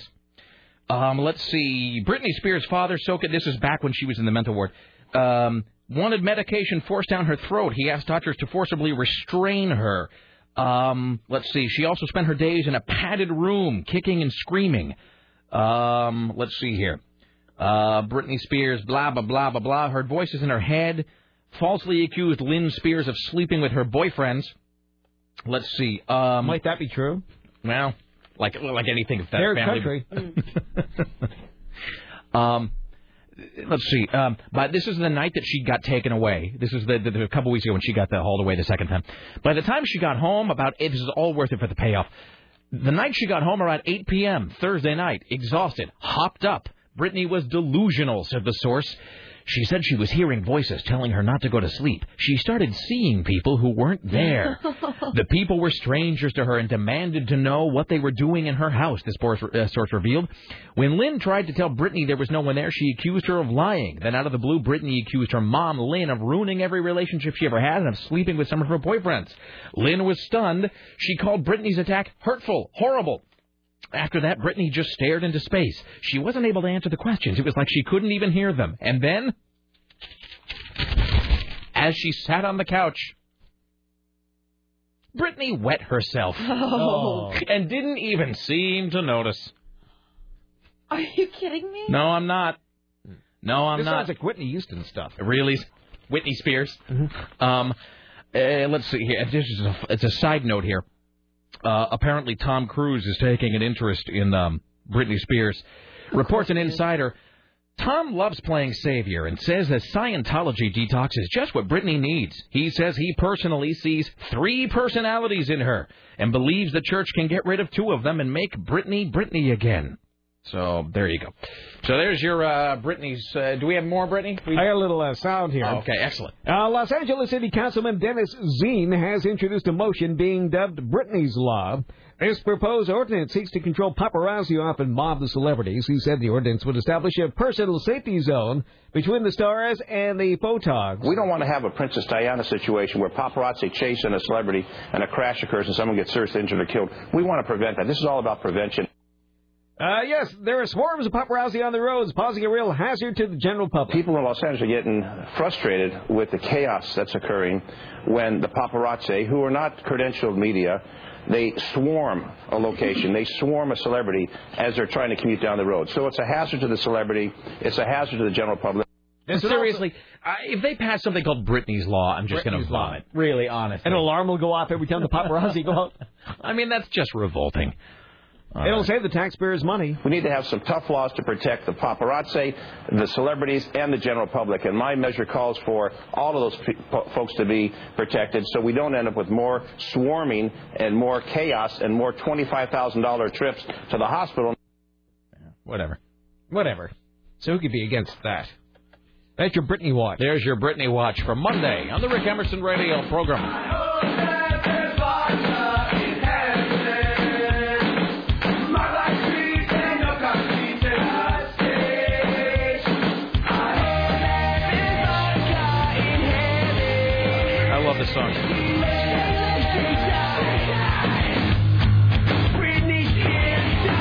Nickel Arcade, ladies and gentlemen. Wow, wow. All right, we got your choice here. Tim, would you rather hear a Grammy question, somebody with stats, uh, uh, questions about the census stats, or someone talking about George Lopez? I don't like any of them. Well, Pick one yourself. Um, all right. Just going to close my eyes. Hi, you're on the Rick Emerson Show. Well, good morning. How are you? Hi. Fine, thank you. Hey. I, I just want to know, was it Dumb Whitey who came up with those stats on the census? Because um, I don't know. I did I the think I- math, and 29% is not three times 14%. Oh, really? Is that true? Yes. I didn't even notice that. Is the math completely? I, I I don't know about tripling that, but uh, maybe what we need to do is uh, focus on the Asians and interbreed with them so we get smarter. They're going to double. Yeah. This is your solution to uh, to all of America's woes, sir. That's good news for Richie. Absolutely. Yeah. Let's just you know just interbreed Just with the white Asians. women lining up to have sex with Richie That's right. while their friends are three feet away. Ew. Oh, all right. Thank you, sir. Thank you. Bye. No, Tied to it's a true. bedpost. Tied to a bedpost while Richie while, while Richie wields a banana ominously in the foreground. Hello. Jesus. Oh, I wish I could unsee you doing that. I mean, didn't he do that? Didn't he? Isn't that the gesture he made when he was in the room? Jesus. Well, you know, can I tell you this? Sure. Thanks to Richie, because you know, uh, well, never mind, never mind. It's just I was just going to say every time I drive by that place now, that's the image that comes into my head is Richie going, and then I had the one girl tied to the bed. anyway, Jesus. And Sarah and I, not together obviously, had had said, well, at some point we'll probably you know use those passes just to like go and just scope it out and just you know because it's you know kind of a weird scene. How can you not go and just kind of see it? But I feel like I got to wait and like get more distance from it now since Richie went there recently. I I feel like I that's not Well, a and thing he I could can. be going every weekend, and he's not telling us. You know. Various members of the Clear Channel staff. Uh, Tim, let's do another one. Then we'll talk to Jim Roope about the writer's strike. Oh, we got a whole bunch of things. Excellent. About the writer's strike. Two billion. Oh, then there's a house that's uh, falling off the side of a cliff in L.A. Really? And people are being evacuated in San Francisco. Does it belong Valley. to somebody wealthy that we It hate? doesn't say. Oh. Skytop Road. Anything with that sounds rich. About a dozen people were evacuated. Anyway, about this, uh, Starbucks is teaming up with AT&T, and it's going to start offering a mix of free and paid wireless internet service at their coffee joints. I thought it already did. I thought... No, no, you have to have a. I think you have to have Sprint to be able to use their. They don't have free Wi-Fi at Starbucks. I didn't know that. Yeah, that's why I don't go there. Screw them. That's what I say. I go elsewhere. So uh, they- they're starting up this thing. If you use your Starbucks card to buy something, you get you're going to get two free hours of Wi-Fi. Or you can buy a monthly membership for 19.99. Now who'd care? Let me ask you this, Tim. Uh, you have uh, you have a Mac, many Macs. Yes. Do you have Pro Tools in any of those? No. Or like an audio editing Yes. system? All right. Honestly. I may I may have to have you do me a favor. How so? Favor that only favor that only a Mac can do. I have some files uh, that I need uh, burned onto a CD, and of course I can't do it with my shoddy uh, Windows-based PC. Um, they were originally done on a Mac. Oh. I might ask you to do me a small favor at some point. I'm sure I could do that. Yes, as a proud Mac user. So this is but so if you go to Starbucks. Well, why do when I go to Starbucks now, I see people just sitting at tables with laptops, but I guess they're just they're not able to access Wi-Fi. Yeah, they can, but you have to have a certain serve. Oh, it's T-Mobile right now. Okay. And what, what you do, if you're not a T-Mobile subscriber, then you can't use it at uh, Starbucks. I feel shut out. Well, uh, that's why I don't go there. Yeah. Even though they're building two brand new Starbucks in my neighborhood because they found out there was a floor, four block area without a Starbucks. Do you know? I, I- and then we'll talk to Jim Roope in a second. Do you realize how? And people, I think we sort of forget about this because we're used to it by now. Hmm.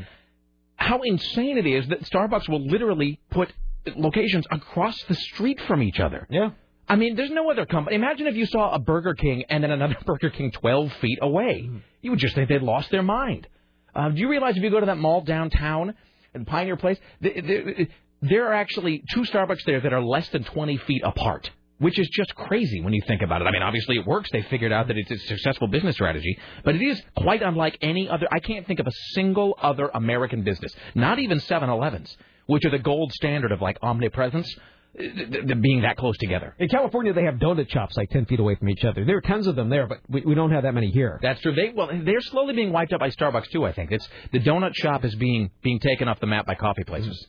That could be too. A vanishing vanishing slice of American culture. All right. Uh, on the subject of California, let's welcome now to the Rick Emerson Show from Los Angeles, CNN radio correspondent James Roope. Hello, sir. How are you? I am well. How are you? Uh, how's life? How are things? What? Okay, so what is where? Where are we at with the strike? They're going to vote tomorrow. They will vote tomorrow. Uh, they're being the membership is being urged by the leadership to uh, accept this offer and and start getting back to work tomorrow or Wednesday rather, which Right. doesn't really mean anything because we won't see anything happen for several months, probably not until the spring. So this is okay. So as of now, the leaders. As of now, the picket lines have ceased. But I mean, so this is the leaders of the Writers Guild who have Yeah. said to get your act together, but it, the actual writers themselves haven't voted yet. Right, exactly. Okay. But they they will. I mean, I was down there Saturday night when they had this first meeting um, to to see the details of this latest proposal. There were guys doing Jello shots. You know, I mean, they were celebrating already.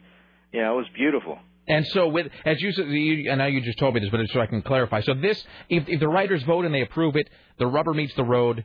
When when does everybody get back behind the desk and start right away. writing? Okay. the next day. All right. Uh, we, uh, from what I understand, uh, showrunners have already been called back to the to the studios, so the the producers are are banking on the fact that this is going to happen, so they can start to ramp up production, get the grips back in, get the camera guys back in, get everybody back in, so when the writers sit down, and pick up their pens, They're ready to go. they, can, they yeah they can start uh, doing stuff. But it'll take six weeks at least before we see any new production on the TV side. That's true because unless you're talking about the Daily Show or something, Yeah, well, yeah, that's true. The uh, the the the nightly talk shows, you'll see a difference right away.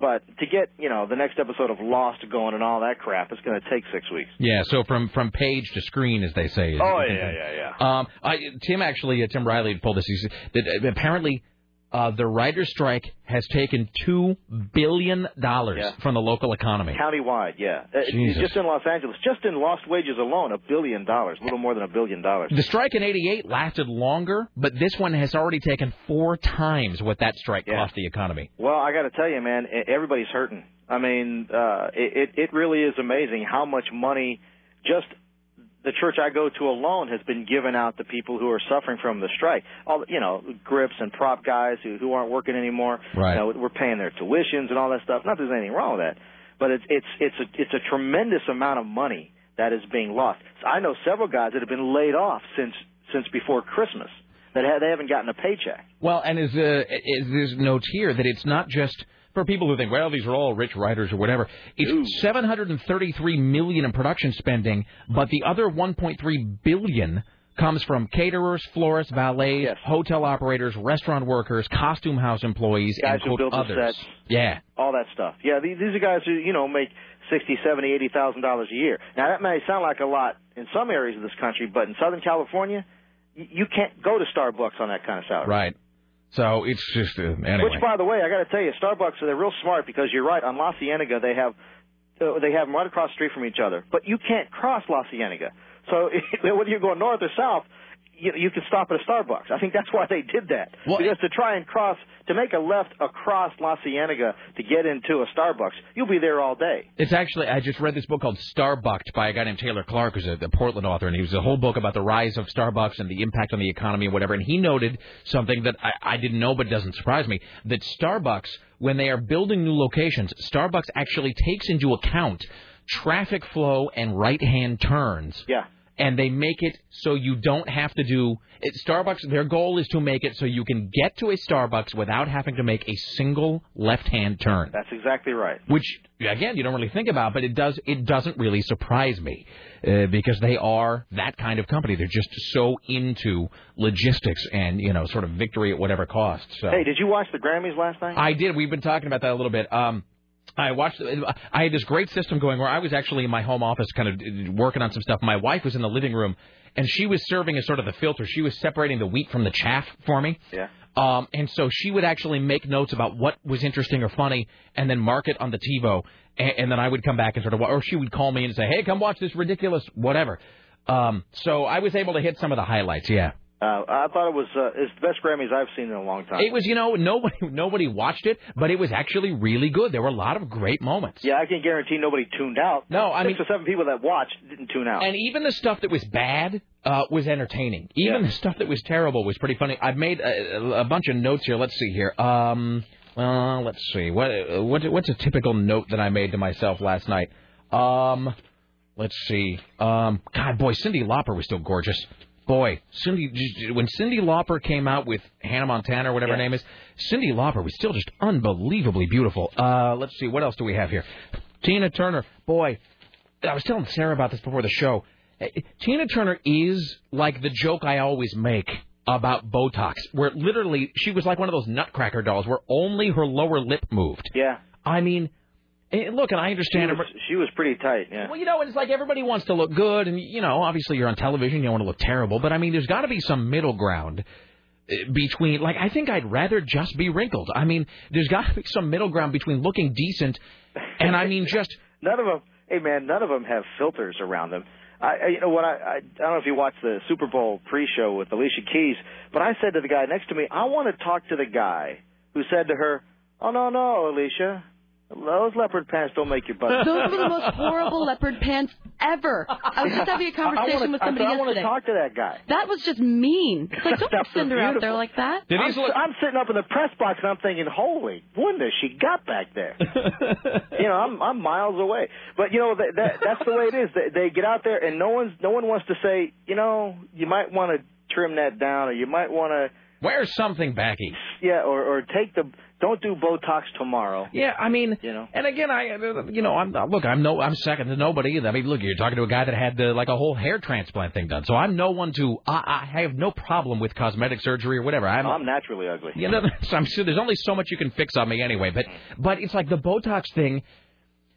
I guess maybe you're wrinkle free, but uh, you know the, the the the to me that stuff is only really effective if it doesn't call attention to itself. Right. Like the fix can't be more noticeable than the problem. Yeah. And so when Tina Turner comes out, and I hate to sound like I'm picking on her, but I mean she's you know an attractive woman. She always has been, and I hate to sound unbelievably corny, but there is a certain something about a woman aging naturally. And you know what? Maybe she looks perfect, maybe she doesn't, but you know there's a certain realness to it. Tina Turner comes out, and you know every single person who looked at her went Botox. And I mean, it just was so.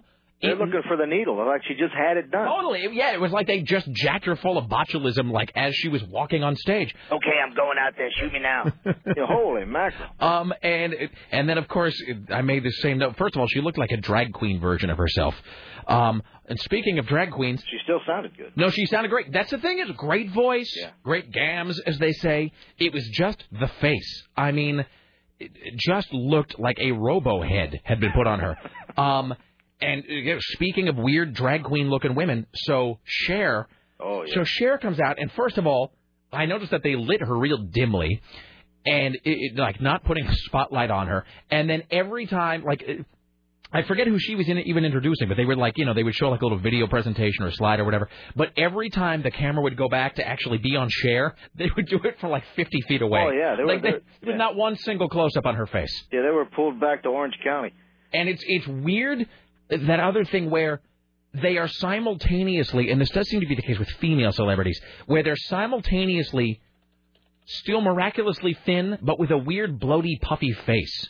And I don't know if that's like a recent plastic surgery thing, if that means that like swelling You hasn't don't know gone down. exactly what you're talking about. Yeah, like Cher's face. It's like she's not a fat woman uh, by any stretch of the imagination, but Cher is still thin, but her face looks weirdly puffy. And I don't know, and I think maybe that comes from having your cheekbones like artificially, whatever, enhanced or collagen or something. Uh, could be. I mean, I think everyone's face gets rounder as they age, but Maybe. yeah, that was kind of freakish. Uh, but you know what? I've I've been up close to her uh, a few times in the past two or three years, and she she looks as if she can barely move. You know, I, I don't think she can sing anymore. I Yeah. don't think she can open her mouth wide enough to to really sing. That's the you know, other it's, thing. It's really you, I, I, you sit across from her and she's talking to you, and and you're real sad. You know, Uh, you know what's wrong? Especially because she, at one time, was just so scorchingly hot. Yeah. And I have to believe, look, we all get older, I understand that. But I have to believe that in some parallel universe where Cher took care of herself but didn't do a lot of plastic surgery, she looks better than the Cher Yeah, now. She, would be like Sheryl Crow. Yeah. Or, you know, or Susan Sarandon, who's Or the one that everybody yeah. points at. Or Lindy, Cyndi Lauper. Yeah, I mean, you know, if, if she had just taken care of herself, but not had herself just like hacked up and, and stitched up all the time, I think she would probably look better. And the, the thing about Cher having so much surgery done, it has made her voice sound like a South Park parody of her voice, where she talks like this. Yeah. And I Uh, mean- you, you notice that slur in a lot of folks that have a lot of facial, you know, uh, Yeah. facial stuff done. They they get they get that uh, they get that little slur, that Andy Williams slur. Yeah, exactly. That's exactly what it is. Yeah. So Now, yeah, he's got it bad too, though. Jesus. Let's see. Uh, what else? Carrie, I, I made a note to myself. Carrie Underwood, hot but irrelevant. Um, Oh, but she is though, man. I'm in lust with her. oh, she sure. was scorching. She was really, really, really beautiful last night. But I I swear she's one that I I raise my hand to ask a question and nothing comes out of my mouth. I swear. Um, you feel so bad. You go. Uh, you already answered it. Never mind. You know, and I really do. I'm not much of a country fan, but I really do like that song, that "Before He Cheats" or whatever that song is she well, performed last it's night. crossed over into pop. Yeah, I mean, it's a really well written song. I mean, just Written in- by two guys, by the way. Oh, totally. No, in terms of pure pop songcraft, that's a really well done song. The musicianship was great. She looked beautiful, but her voice is just so thin and and, and just, I mean, you know. Who cares? I mean, that's the thing is, like her, she is really totally irrelevant to the whole process because she's such a bad singer, uh, but just looked gorgeous. I mean, uh, let's see what else. She's the richest person I know. Uh, I, I think she was dubbed richest, wasn't she? Man, recently? uh, Carrie Underwood, really? Yeah. That doesn't seem possible. No, am I wrong? No, she's she's recent. She's like an American Idol winner. Yeah, I know, but uh, something said she was the. There was something where she made the most money of something of somebody, or I don't know. Uh, let's see. Well, I got other notes, but that's anyway. Uh, It was a good show. I thought there were some career best performances last night. Um, you know, it was just I just liked the fact that they leaned on their history and and uh, well, without writers, they sort of had to, you know. That was the other thing, you know, uh, is that there it, whether because I know they had some weird tentative, you know, thing with the strikers or whatever, but it did seem like they did less of the stupid banter and more of the, you know, they did the writer huge- strike did benefit that show. And they did like a huge. Did you see that thing where Tony Bennett came out and now a tribute to Doris Day, which is just like the weirdest, greatest thing that came out of nowhere. So Did you see how many life achievement awards were handed out every night? every five minutes it was like, and now George Martin. So anyway, George Martin who doesn't age. That's a guy. George Martin who produced all the Beatles records. He hit about 65 and stopped aging. Yeah. You look at him 15 Well, so years ago. Ringo. Yeah, totally. did you see? Did you see? Uh, um, Ringo and oh my God, Vince Gill, No, no, no. Uh, former Eurythmics guy, Dave Stewart. Dave Stewart. Came out together. They look like twins. Yeah, yeah, no, totally. Jeff. Lynne. You see the three, the two of them and Jeff Lynne together in a lineup. It's like triplets. um, yeah, George, Ringo Starr's another one of those guys. Where he doesn't look young as such, but it's like he hit a certain age And it just yeah, just stopped. Yeah. Just never advanced Peter beyond Frampton too. Yep, David Bowie. Yeah. All right, my friend. Are you on No tomorrow? Botox there. All right. Well, you know, Peter Frampton is a guy. I gotta say, I saw him when he was in Almost Famous a while back, and he looked. You know, that's a guy who's just kind of letting it. Let, you know, he's like Pete Townshend, letting it go naturally. Yeah. So, Still uh, a hell of a guitar player. are you on tomorrow, my friend? Yes. All right. We will undoubtedly talk to you then. Thank you, sir, very much. You have a great day. You have a great day, sir. Thank Bye-bye. you. There you go. Jim Roope just turned off my microphone. All right. Yeah, I got more notes on the Grammys, but that was just going to go for it. Let me do these calls, and then we'll take a break. Hello, hi, Rick Emerson program. Hey, Rick, how we doing? What's up? Well, I just want to make a quick comment about George Lopez. Dude, that guy's a hack. No, he's just uh. unfunny. Just not funny. Well, and he was making a joke that Dave Chappelle made five years ago. I mean, it was ridiculous. Yeah, I, I mean, whatever. I just, uh, you know, some guys are funny and some guys ain't, and he is in the him and Dane Cook are in the ain't column.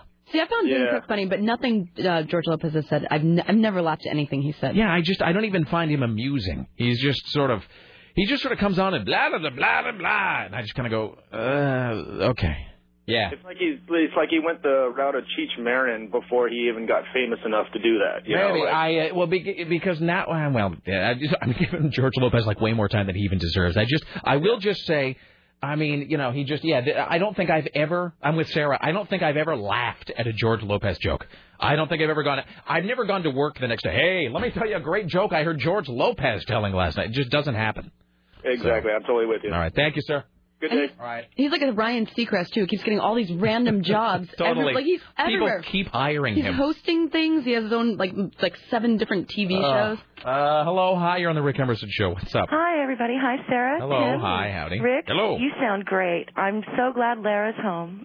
Uh, thank Did you. she have a great trip? Are you going to share anything with us? Uh, well, I told a few stories about that. She had, my uh, wife went to Panama uh, for a couple of weeks, and she showed me like a billion photographs, and she she had to have some of the stuff like not that she bought a lot, but something like sent home a few days later, and so we she got like some you know like some small stuff that she bought in Panama that we went to. Yeah, it was it was really cool. She had a great time. So yes, oh, she is. great. I just it is- noticed the uh, the change in your attitude is amazing, dear. Mm-hmm. You mean in the last couple of days? Oh, since she's been home. Well, I will say this. You sound wonderful. Here's the thing: is that as much as I think guys and Sarah enjoy having time to themselves and being, you know, whatever, it, left to my own devices, uh, like when, when she's not around, I do like it, like I can hold it together for three or four days when my wife is gone. Longer than that, it's like I it's like I stop cleaning up the house, I stop throwing trash away. I stop, you know, like putting my, I stop doing laundry, and just like the house just kind of starts to go to hell. But you Um, want to keep doing that because if you change that, she's going to wonder what happened when she was gone.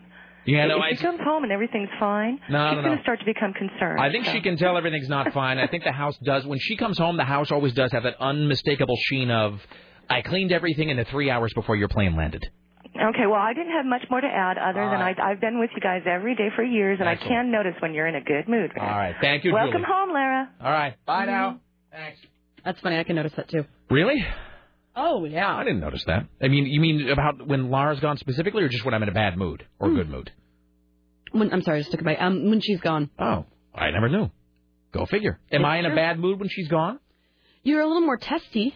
Maybe. Maybe that's because the, the house is not that. I mean, not that I don't miss her for her just like to own sake. inside. No, but I'm saying as as I said, with- in your own filth. Yeah, it's not that I don't miss her, you know, because of her, but also after the two or three day mark. Like if she's gone for a weekend or whatever, that's it's fine. If she's gone for more than three or four days, yeah, my whole and plus, you know, I'm. uh and this is all above and beyond the fact that obviously I love her for her and all of that. But there's also uh, other side issues, such as that I'm a huge creature of routine and of habit.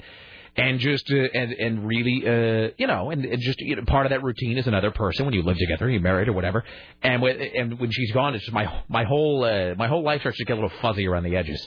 And I just and I do, and I'm I do get a little bit of a when she's gone for extended periods of time, I do get a little bit of a glimpse like back into my own history as to you know, what I was like when I was single or what I was, you know, when you're just, you know, living by yourself and how on, in some ways that's really great, but in some ways you just go, God, I was just a mess. Like, God, I was, I was just a freaking disaster when I was single. So, anywho, uh, who is this on the hotline or on the warm line, Richie? Is that somebody I need to be uh, speaking with? No one. Okay. Well, that's a good, uh, it's a good opportunity to break then. I think so. Let's take a break. Come back. Uh, Tim Riley returns from the Ministry of Truth. Uh, coming up next hour, our spam sculpting finalists will join us in the studio. Uh, I think we're going to talk to Peter Carlin as well. Maybe or maybe not. I don't know. You stay there. It's the Rick Emerson Show.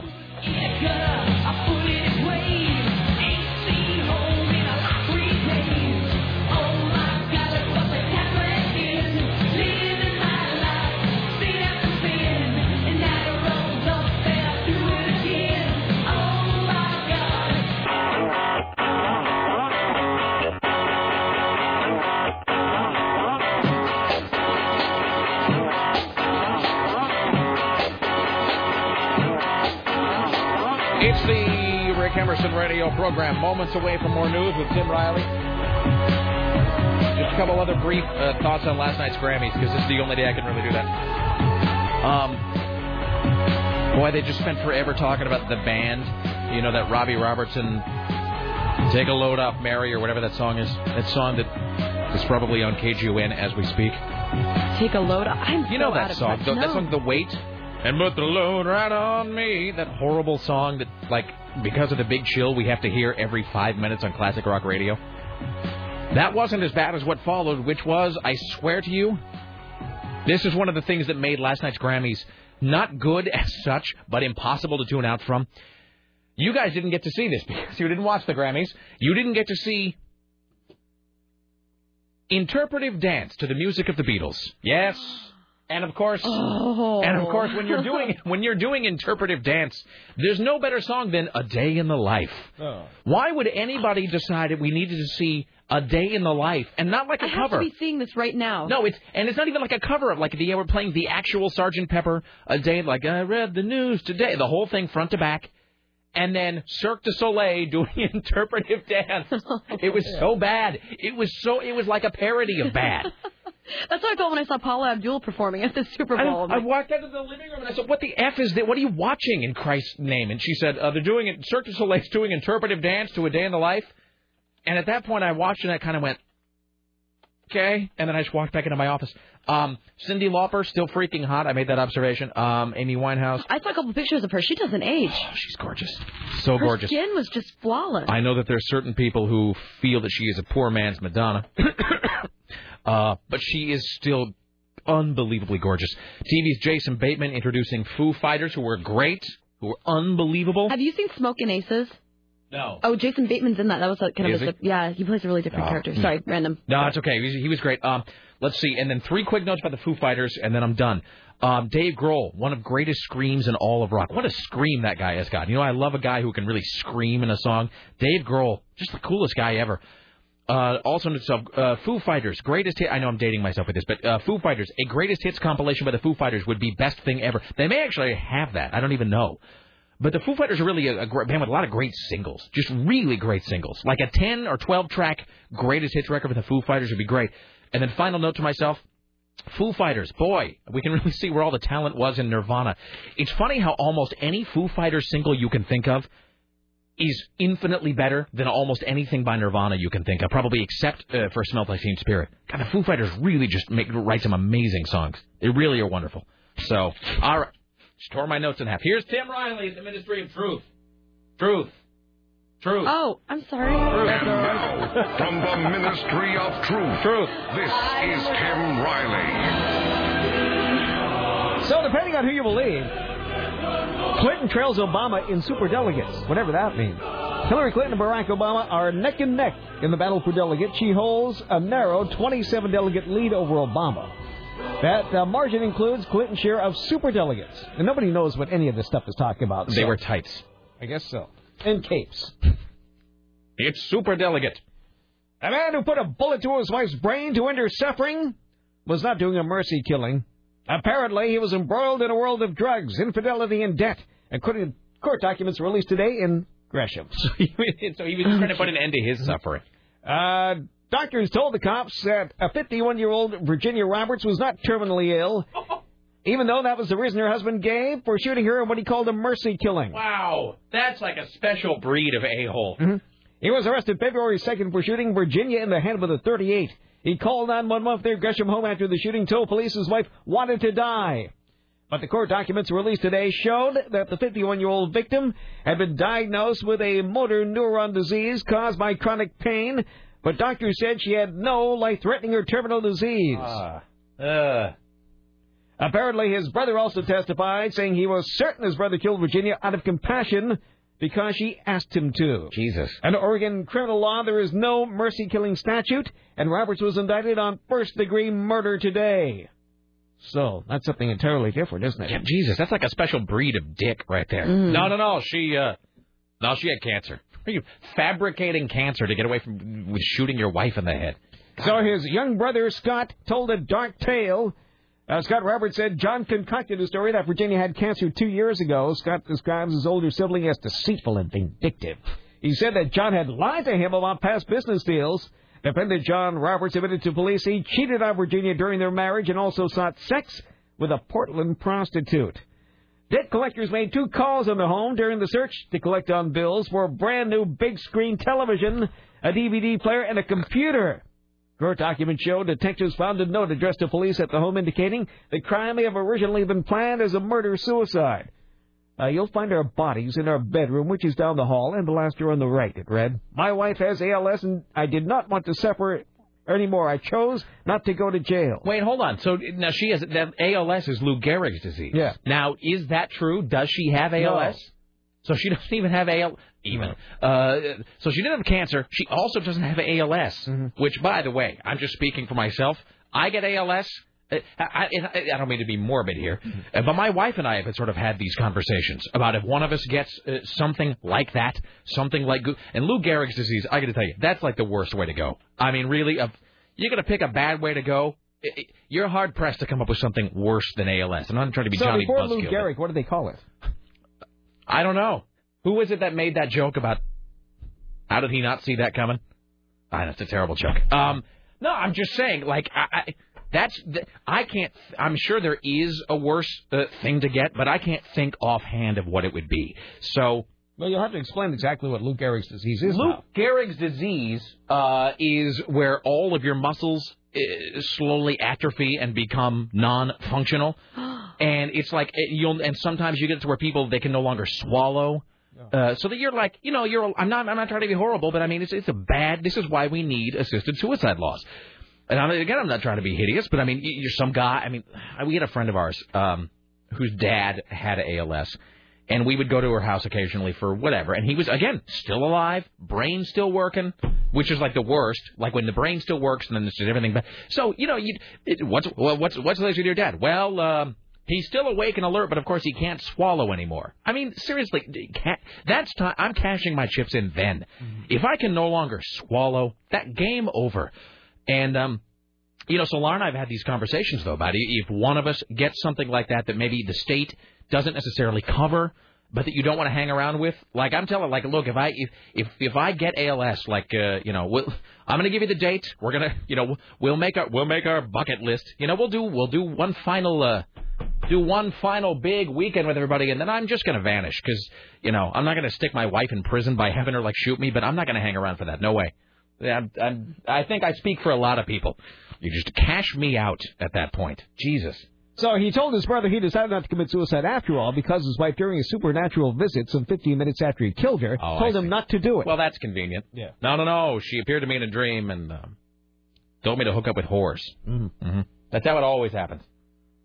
That is true. Ugh, all right.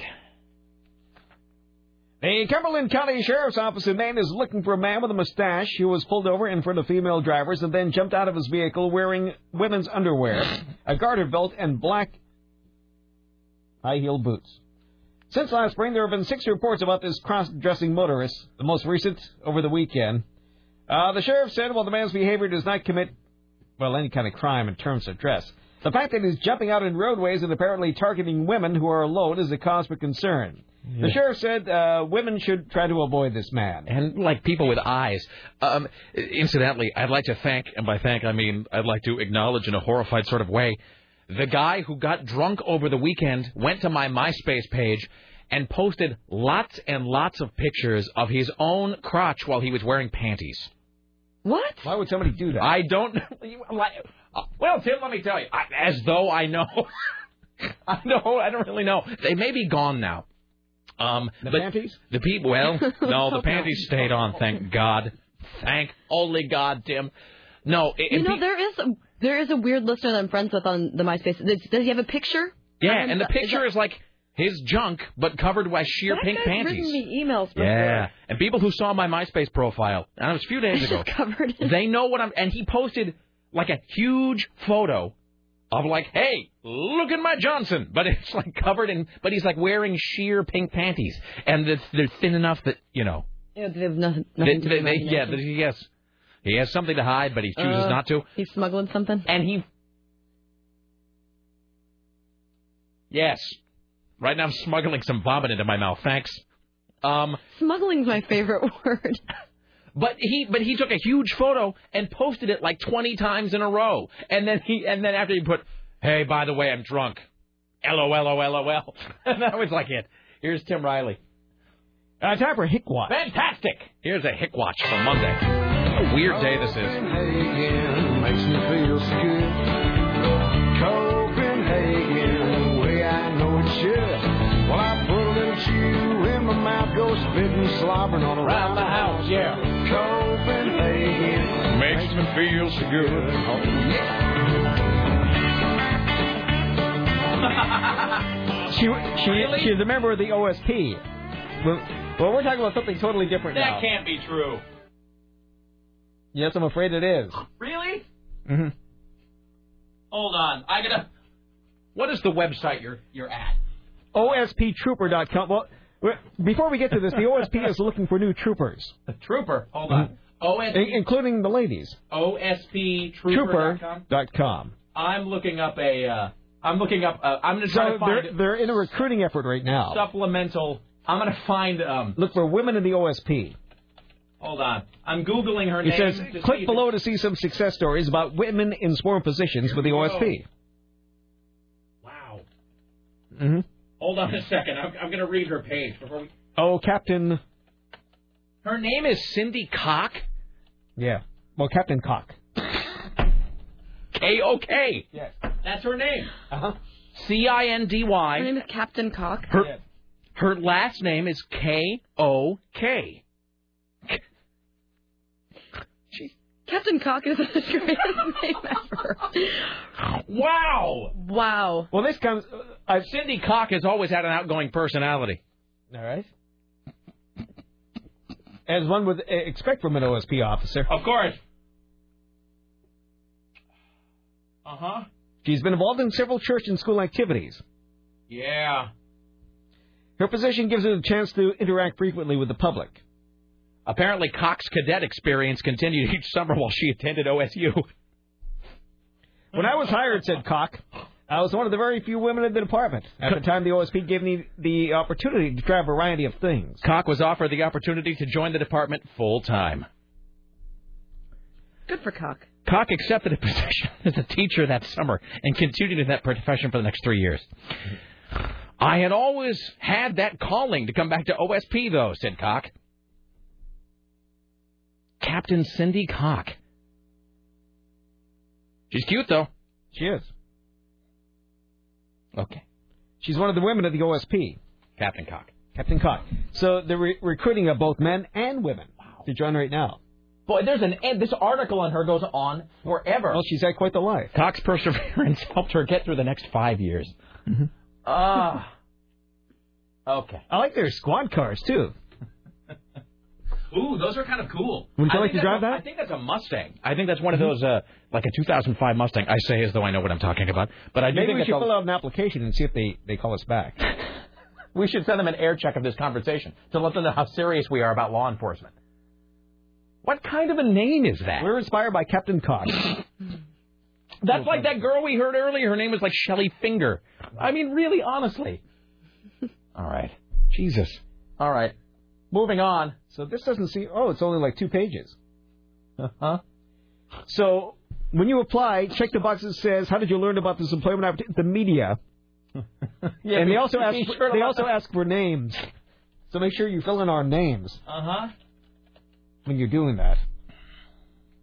Okay. They're also looking for Indians and Alaskans. By the way, apparently that is a Dutch name. Says Todd the Corpse. It's a proud Dutch name. Todd and his uh, Todd and Mrs. Corpse are both of Dutch extraction.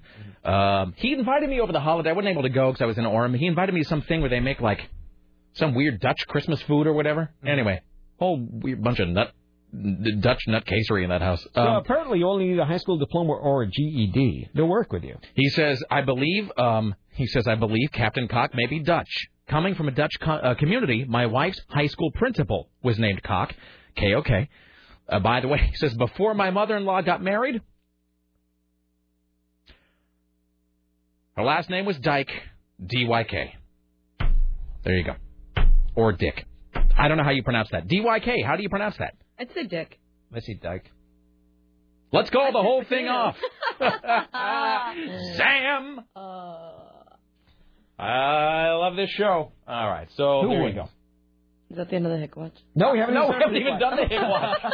that was just some, something Tim found online. How did you even find that? Yeah, that is true, Tim. You never know what. Uh, well, no, the story. What is, were you searching for that Captain Cock appeared on the screen? Well, I was going to tell the story about Uh-huh. the OSP launching a new recruitment site, and that's where it all began. So it says interested, click here. So when I hit, hit click here, I found Captain Cock. Did it ask if you were 18 first?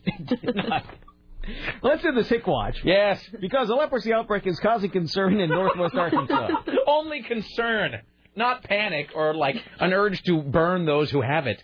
Leprosy is only causing concern. The medical community is warning the public a leprosy outbreak in Springdale could blossom into an epidemic if something isn't done Blossom. soon. Mm-hmm. They make it sound so pretty. Doctors say at least nine cases of leprosy have been confirmed in Springdale. Leprosy? Yeah, lo- local doctors say they'd be shocked that even if one case of leprosy, uh, well, came up in their entire career. Uh, sa- There are lepers in Arkansas? Says uh, Dr. Jennifer Bingham, my initial response is, I am shocked. I am shocked we're seeing this. It is a true reason that we're worried. Uh, medical specialists say the Marshall Islands have the most cases of leprosy in the world. Lepers? hmm And the city with the largest number of Marshallese people outside the Marshall Islands is Springdale. There are Arkansas lepers. It makes sense. The leprosy is spreading throughout the city. Jesus. I, shouldn't this be bigger news? This No, is like when there was Arkansas. that that, there, there was that b- outbreak of bubonic plague Yeah. last year, and I was it freaked me out that nobody really cared. Do you have leprosy? Well, Here are first some it, signs. It appears as discoloration or uh, or uh, noodles or nodules. noodles on the skin. I'm sorry, I'm covered. I'm covered in noodles. Uh, especially the fingers, toes, Oh, arms, and face. I was treated. It is curable, but it can take six months or maybe two years. Hold on, I'm, I'm putting leprosy into Wikipedia. To make things even better, there are over 100 cases of tuberculosis in Springdale. Jesus. Say their, says their Chamber of Commerce. Let's see here. Characteristics. Um, let's see here. How can I tell if I have leprosy? Well, it doesn't say. We can all have it. We can all have it right now. Well, if you go down to Springdale, you can be sure to get it. I mean, I thought leprosy was sort of gone. I, I, I didn't think that was a thing that people got anymore. Do you know what I mean? They still do. Does anybody know the other name for leprosy? I don't. Hansen's disease. Mm. Boy, how'd you, you- you Like the Hanson It's singing not the putrid fever. No, I'm just no. It, it, it's it's weird when you think about that. Um, you know what I mean? Th- th- th- There's some guy. I wonder if he really regretted that. You know, like uh, putting his name on that. What is this? I'm going to name it after myself. It makes your skin slough away. Jesus. All right. So there's lepers in Arkansas. Ew, I don't even like reading about leprosy. Look at the symptoms. It makes No. me uncomfortable. Yet another reason to stay away from Arkansas, everyone. Jesus God. All right, is that the end of the Hick Watch? Yeah, that's it.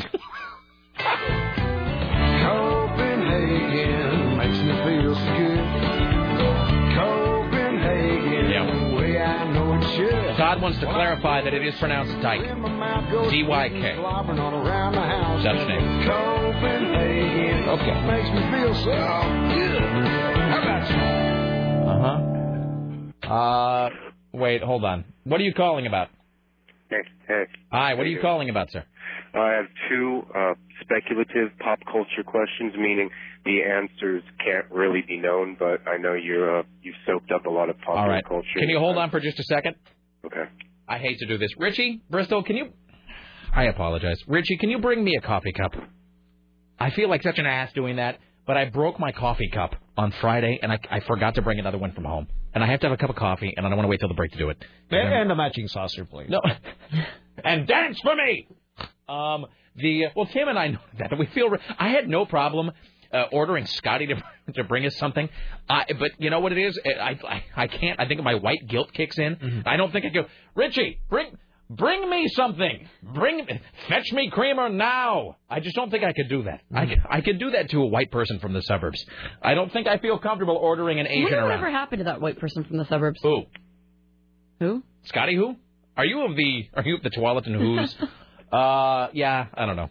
Anyway, what was your what's your question, sir? Well, first, did I hear that correctly? That Todd, the corpse's wife, high school principal, is a last name Cock. That's what the I, I do believe so. K O K, yes, it is a Dutch name. Uh, now, the two questions that I, I'd like to take my comments off the air. Please, Tim Riley rules. But the two questions are, uh, what got me thinking is Kevin Federline's probably got a hot, hot girlfriend at this point. I figured he probably traded up. So that's the the first question has to do with him. Uh, do you think he probably has like a wise ass cartoon shark tattoo, maybe with glasses? And then the second speculative question is, how many films in the 80s or 90s uh, had as part of the plot line a dangerous new drug hitting the street called ice?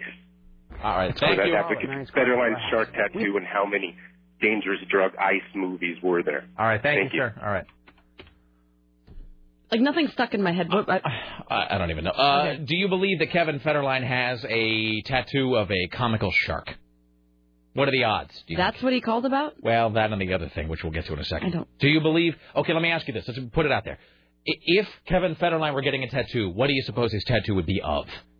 Which is actually kind of an interesting question, sort of a Rorschach for us about Kevin Federline. You know, it would be like his initials in some giant old English font. Totally like a porn went out for my Mhm. homies font. Yep. Yeah. Like a La Raza font. Richie, thank you so much. I'm problem. sorry. I'm Thank you for getting me some. All right. All right. Oh, he was apologizing for the delay, and now I feel even worse. Oh. Because he had to hear it on the radio, so he had to apologize for the delay in getting me my coffee cup. Um, I would bet, yeah, right, that he, he has one that says K-Fed or that Papa Zoa or whatever. Oh, that, yeah. In in yeah, like the bad old English font. Um, Maybe his children's names. They're gonna Totally. be covering his or the dates, or just the birth dates Birth of his dates. kids on his arm. As for movies in the 80s that were about a dangerous new drug called ice, I don't really know. Maybe I think To Live and Die in L.A. had that, but I don't really know. All right, here's Tim Riley. Uh, by the way, we're not taking any more calls. Not taking any more calls about Captain Cindy. We're moving on. Here's Tim Riley. New Line Cinema's been slapped with another Lord of the Rings lawsuit. A few years ago, the director Peter Jackson sued the studio for underpaying him by the millions. Now today, reps for the estate of Lord of the Rings creator J.R.R. Tolkien filed a suit in L.A. claiming New Line failed to uh, give them a cut of gross profits. The estate claims that the film company made $6 billion off the Three Rings movies and then is required to pay 7.5% of the gross receipts to the estate and its partners. Please tell me the Variety has a story about this, and it's called Three Rings Circus. Oh, I don't know. Let me look. All right, probably not. Expect, yes? I wonder if you have to go to school to learn to write those Variety headlines. I suppose you do. Like that thing in Ed Wood, that um, chick chick to to flicks picks nixed or whatever it was. All right. Uh, researchers say it's never too late to adopt a healthy lifestyle. A 25 year exhaustive study indicates people at the age of 70 have a 54% chance of living to be 90.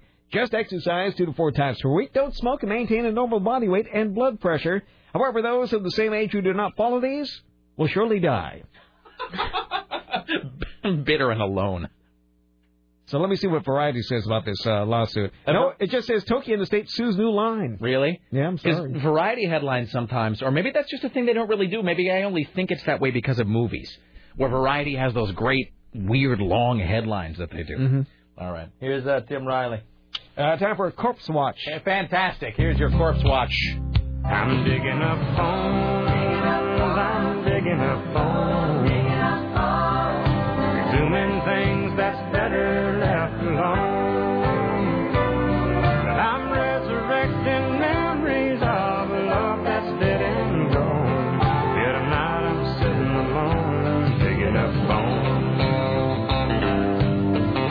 This comes to us from England. A real estate agent showing a would-be buyer around the house stumbled upon the owner hanging dead inside a wardrobe. the four-bedroom house was put on the market by Mark Ditchfield, who was 48 after his elderly mother died. But the shocked agent and client made the gruesome discovery of a body hanging by a trouser belt as they examined the space in the master bedroom's wardrobe closet. The, the horrified viewer, who was in his 40s, was so shocked that he ran from the house and had an order of stiff brandy at a local pub to calm his nerves. Jesus. One regular said he was totally actioned, as if he'd seen a ghost. He was shaken and asked for stiff brandy. He could hardly put into words what he'd seen, other than to say he and his agent were horrified. Everybody sent to hear about it. It goes without saying that it put him off from buying this house. Uh, Mr. Ditchfield, a, a council worker, was uh, devastated when his mother, whom he lived with, died in November. He told uh, his neighbors the house was too big for him and it held too many memories. Uh, friends said he was a pleasant man.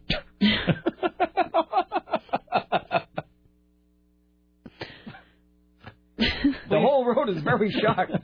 You don't expect your neighbors to commit suicide, possibly under these circumstances. Now, let me ask you this, Tim. As you're reading this story, are you projecting yourself into the story and imagining yourself showing a prospective home buyer around a property only to discover a corpse like swinging from a rafter? Well, I would check it beforehand. Really? Yeah. What would you? Well, let me ask you this. Let's say you checked it beforehand, but then in the few moments before you brought the uh, between then and bringing the person in, a corpse just appeared in the house. What would your go-to line be? How would you try to save the deal? Oh, jeez. What would you, What would you say to the prospective home buyer? Would you say fixer upper? We'll we'll we'll have it steam cleaned. Yeah. Um. All right. Eh, okay. By the way, just gonna final line on this ever. This is from uh, OSPTrooper.com. While working as a detective, Cock had a very supportive station commander, Jack Rogers. I love a good chuckle now and again. That's good for you, you know. It You'll live is. longer. That laughter is good for the heart. Why not chuckle along every day? I suppose that's it, isn't it? I don't know. There you go wow.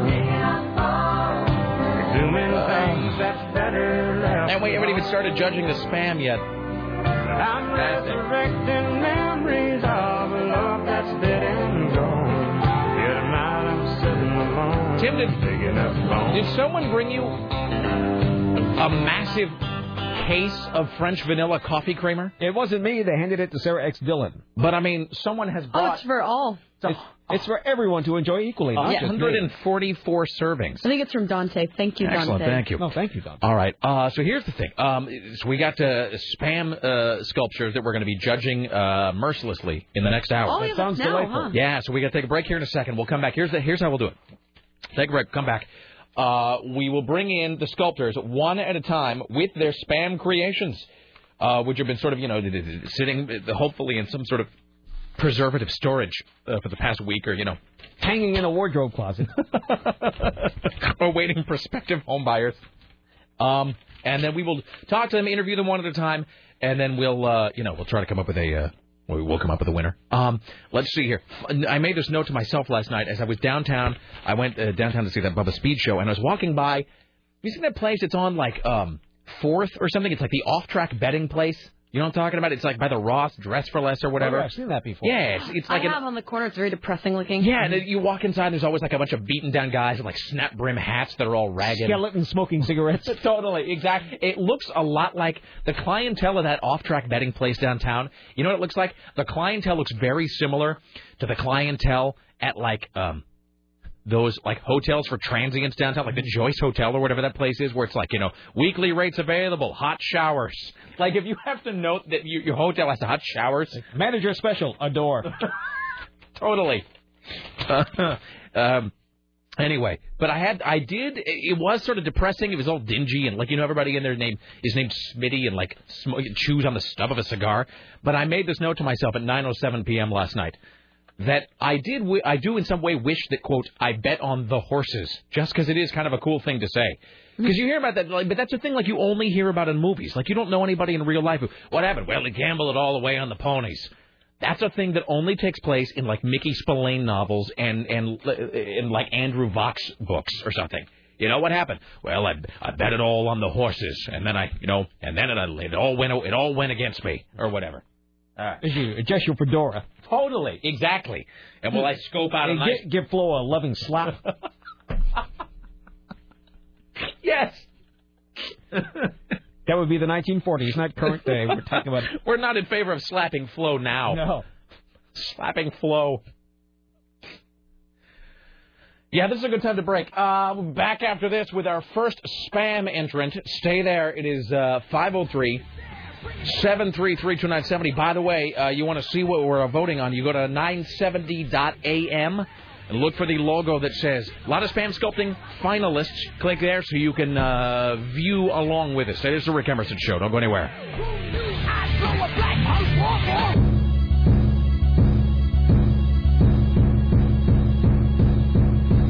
It is the Rick Emerson radio program.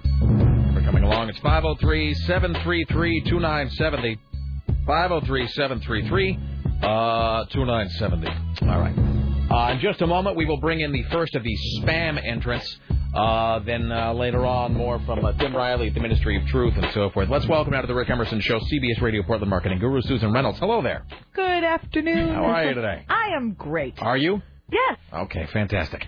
Uh, oh, by the way, I want to thank you for that pizza. That was a big hit in our house. Oh, I'm glad. So uh, Susan, uh, for the big game, uh, had a bunch of pizza from Chicago, like actual Chicago Chicago style pizza. oh yeah, no, it came from Chicago. flown in. Oh, that's awesome. Uh huh. And then this is because we were we were talking about pizza the other day, and Susan was like, "Well, you know, you you and your wife like pizza a lot." I said, "Oh yeah, you know, we did this whole thing in New York a while back where we you know did, Did a pizza." pizza tour. and no, and she immediately, as soon as I said New York pizza, it was like a rolling of the eyes and like a dismissive, way, New York, you don't know from pizza. Well, and I have had New York pizza, and I do. I love New York. Uh, Uh, but there's something about Chicago pizza, and and I know that I'm a little biased coming from there, but but wow, I mean, you have not had pizza until you've had it from Chicago. So even though so that pizza you brought, even though it was not typically the kind of pizza I gave, it was like a spinachy vegetarian thing. It was very very good. It oh really yeah, was no, it's- exceptional. It's, deep So- dish spinach pizza No. from Lou Malnati's. So uh, Chicago is that deep ditch pizza, and then New York is a skinny one, right? Yes. Yeah, New York, you you sort of fold it up and shovel it in. That was the way you put it. All that crap that they fold over and eat like a sandwich. Screw that. So all I know about Chicago uh, and food is uh, pizza, and then an episode of uh, M*A*S*H where Hawkeye was trying to get Adam's ribs uh, sent to Korea Oh. from Chicago. So Yeah. that's it. That's all I know. Also, good Italian beef sandwiches. I don't know, and and they say Chicago's like the third fattest city in the United States. I can understand why. I made the reference to Mike Ditka, you said that he was actually. What did you say? You said that he was like a shrinking violet or something compared to that. He was a skeleton. An. Adonis, I Yeah. believe. Right. He said Mike Ditka is an Adonis compared to the average Chicago man. And the phrase Mike Ditka is an is an Adonis is a thing you don't really ever hear anyway. Um, all right. So as you all know, so we've had this uh, spam sculpting contest going on. And the deal is that we had, we said, you, get get yourself some spam, put it all together, sculpt it, take a photo, send it in, and then uh, that the ten finalists win copies of Monty Python's Life of Brian Immaculate Edition, and then one lucky winner goes to see Spamalot at the Wynn in Las Vegas. Blah blah blah blah. So we put all the entries up. Uh, we put the top ten up, and then the audience all last week voted on the top ten. So by the way, if you if you did cheesed off that like you were in the top ten and aren't here today, uh, we are blameless. You just blame your brethren in the audience. how you worked it that not way. us. I'm just saying. I don't, it's bad enough we have to pick, you know, one winner out of these three today. Um, so we have the three winners. So Richie Bristol, uh, if you want to bring the first, and what we'll do is we'll talk to these guys uh, one at a time, and then we'll, uh, you know, we'll find out how they did it and how long it took, and then uh, we will uh, we'll take a break, and then we'll we'll try somehow to figure out who the winner is. So we are now bringing in spam sculpture number one. All right. Where is he- is Um, he let's. Why don't we go? Why don't we come over here? Yeah. Let's come over in this microphone next to me. Hello, sir. What is your name? Hey, my name's Max. I've, I've met you before, Rick. I was, Max? I was that guy that brought the Viso that one time when I came up to see you guys. Like you were guys were heck playing, you had no Viso, and then I brought it into the station, and Sarah like gut checked you, and then took all the wheel and off to Bremerton. Remember that? Was- No. was- I think it was like I think it was about two, about two years ago. Actually, okay. Well, let's. Uh, now, first of all, this Oh. is the. This is. Uh, by the way, if you want to uh, read along with us, picture pager style, you go to 970.am. 970.am. You click on the banner that says "A lot of spam finalists." This is the Stegosaurus of spam. Um, a Can we, spanosaurus. yeah, can blah blah blah. you turn, like, give it a little rotating? Yeah, let's hope it doesn't uh, wilt under Is the this light. frozen? This wa- uh, this was frozen in the freezer. About uh, standard freezers standard freezers are, are about 10 degrees, and I work in a deep freezer. So I climbed up into a minus 10 degree uh, super freezer. Like the freezer at my work can fit this entire station plus two. So I climbed up to the top of the thing, and I buried it behind 50 boxes of cheesecake. Were you afraid that someone would take it or steal it? Or you'd come in and it would be ruined in some way? Dude, it's produce. Like, I, like people like steal like random like broken boxes and like bottles and stuff out of the warehouse. I don't know. I, you know, I seriously saw. I stuck them behind a bunch of boxes and I solidified them, and then it just turned out like a whole block. I mean, All right. I, I actually wanted to pack them in dry ice to kind of get them brittle, so like. So you can actually pick them up and use them uh, use them like a block toy, but this is about as cold as. as All you can May get. I may I see this? We'll pass this around the room here. Okay. Okay. First of all, so now. Are you Uh, going to comment on his fabulous shirt, though, too? uh, meat is murder. Tasty, tasty murder. uh, so where did you where did you get the idea to, to make a stegosaurus? All right, so it, it, so I work about 11 hours a day, uh, Uh-huh. any, any given day. So I grabbed a bunch of cans of spam and I sat on my chair like I do every day, and I asked my friends, I go, "What are we gonna do for a spam sculpture?" And my my friend said, "Dinosaur," and that was and that it instantly, And it all came together in your head. it instantly dinosaur all came together in my head. We, Did you know it was a stegosaurus right away, or did you did you consider T Rex, Well, Diplodocus? You know. I my first idea is that I wanted to do the uh, the monster from Cloverfield. I wanted to do that spam sculpture, Excellent. like build it up like a block and then carve it out. But it was just too much time. And then my second idea was making a a, a, a spam can of Viso, calling it the Tim Riley flavor of Viso. I like the idea that you think Tim tastes of spam. But that looks like something that belongs at OMSI. It, it's pretty great, actually. I'm now, actually- is this your first attempt, or did you have to take like dry runs at it? No, uh, well. We just we cut it up in pieces and we just kind of piece it together like like a like a like a wooden block toy and then we Uh-huh. just and we just took the cans of spam, put it into the s- to, to the to the center one and then it was and then the cracks had the cans of spam and then we blended up spam with like with a hand, with a hand blender and then we filled it in and That was going to be my question: is how you uh, filled in the gaps between blocks of spam. So you blended it up with a hand blender, we blended up with a hand and then blender. used it as like a uh, like a mortar. Yeah, like well, because spam has a lot of oil in it, and like the the, the, the, the, three things about about meat is that you, you either have to salt it, uh, cook it, dry it, uh, and a fourth thing, or freeze it. So so basically, we we had to freeze it, get it nice and to, to the consistency, blend it all in, and then stick it back into the freezer. So it's been sitting in my freezer for about a good two weeks now. Now, how long total did you say uh, from from opening the can to completed Stegosaurus? How long did it take you to make Uh, this? Say, let, uh, so I was so they so my friends helped me along. So I'd say about three or four days of now, if you end up now, if you are the winner and you end up going to see Spamalot in Vegas, now is it already known uh, who's going with you, or are you gonna have a bunch of friends going? I helped you more, like trying to pile in and get get I get was on. thinking like death match or something like that. Like give one person Excellent. a friend or like a or like a like a sword and shield and have them fight, fight out my friend. Just have your friends Rochambeau for it. Just you know, endless kicks to the junk until somebody's still standing. or like re- or you know or wrestle or Or maybe they have to eat that. Oh, dude. there you go. That's excellent. All right, wonderful. Most uh. meat sits in the standard freezer for about Ugh. a month before it actually gets to the gets to most places. So I wouldn't be surprised if that's still edible. Yeah, it's harder to Yeah, rock. I it really I days like this I wish Scotty still worked here. Oh, you Seriously. make Scotty eat that. Break off a big chunk of the Stegosaurus. Get him, dr- I think get him Scotty would drunk eat enough it. and like break it into pieces and like put it in like a bag of Fritos or something Look, like that. I gotta tell you. Scotty. Look, we've we've heard about his new business. At this point, I don't think you'd have to get him drunk if you gave him free food. You know what I mean? Let's That's be honest. he just wrote me and said that he's still working hard at trying to get the business started. Makes me. Really? Let's see. Hey, just wrote November, again. December, January, February. Okay. all right. Hey, I just Sure, got you'll get a so- paycheck any day now. Rick, right this second in my inbox. Hi, Sarah. Hope all is well over there. I Scotty missed you J guys, here. and I've been trying. No, it's Scotty, real name. Oh, really? Yeah. Sc- uh, sincerely, Scott Blank, Director of Marketing. Scotty Director of Oh, Marketing. look at that. Susan, he's one of your colleagues. Oh, he's he's he's chasing after my job. Yeah, you and you and Scotty are you Oh, have his- much in common, His Susan. feelings are really hurt. I I get the feeling Rick has moved on as he's not responded to any of my Oh, that's- contact attempts. That's not a feeling, by the way. That's what we call a fact. Oh. Do, I, you know what? I'm not trying. I'm really not trying to bash Scotty. I think we all know it wasn't Scotty's idea to leave.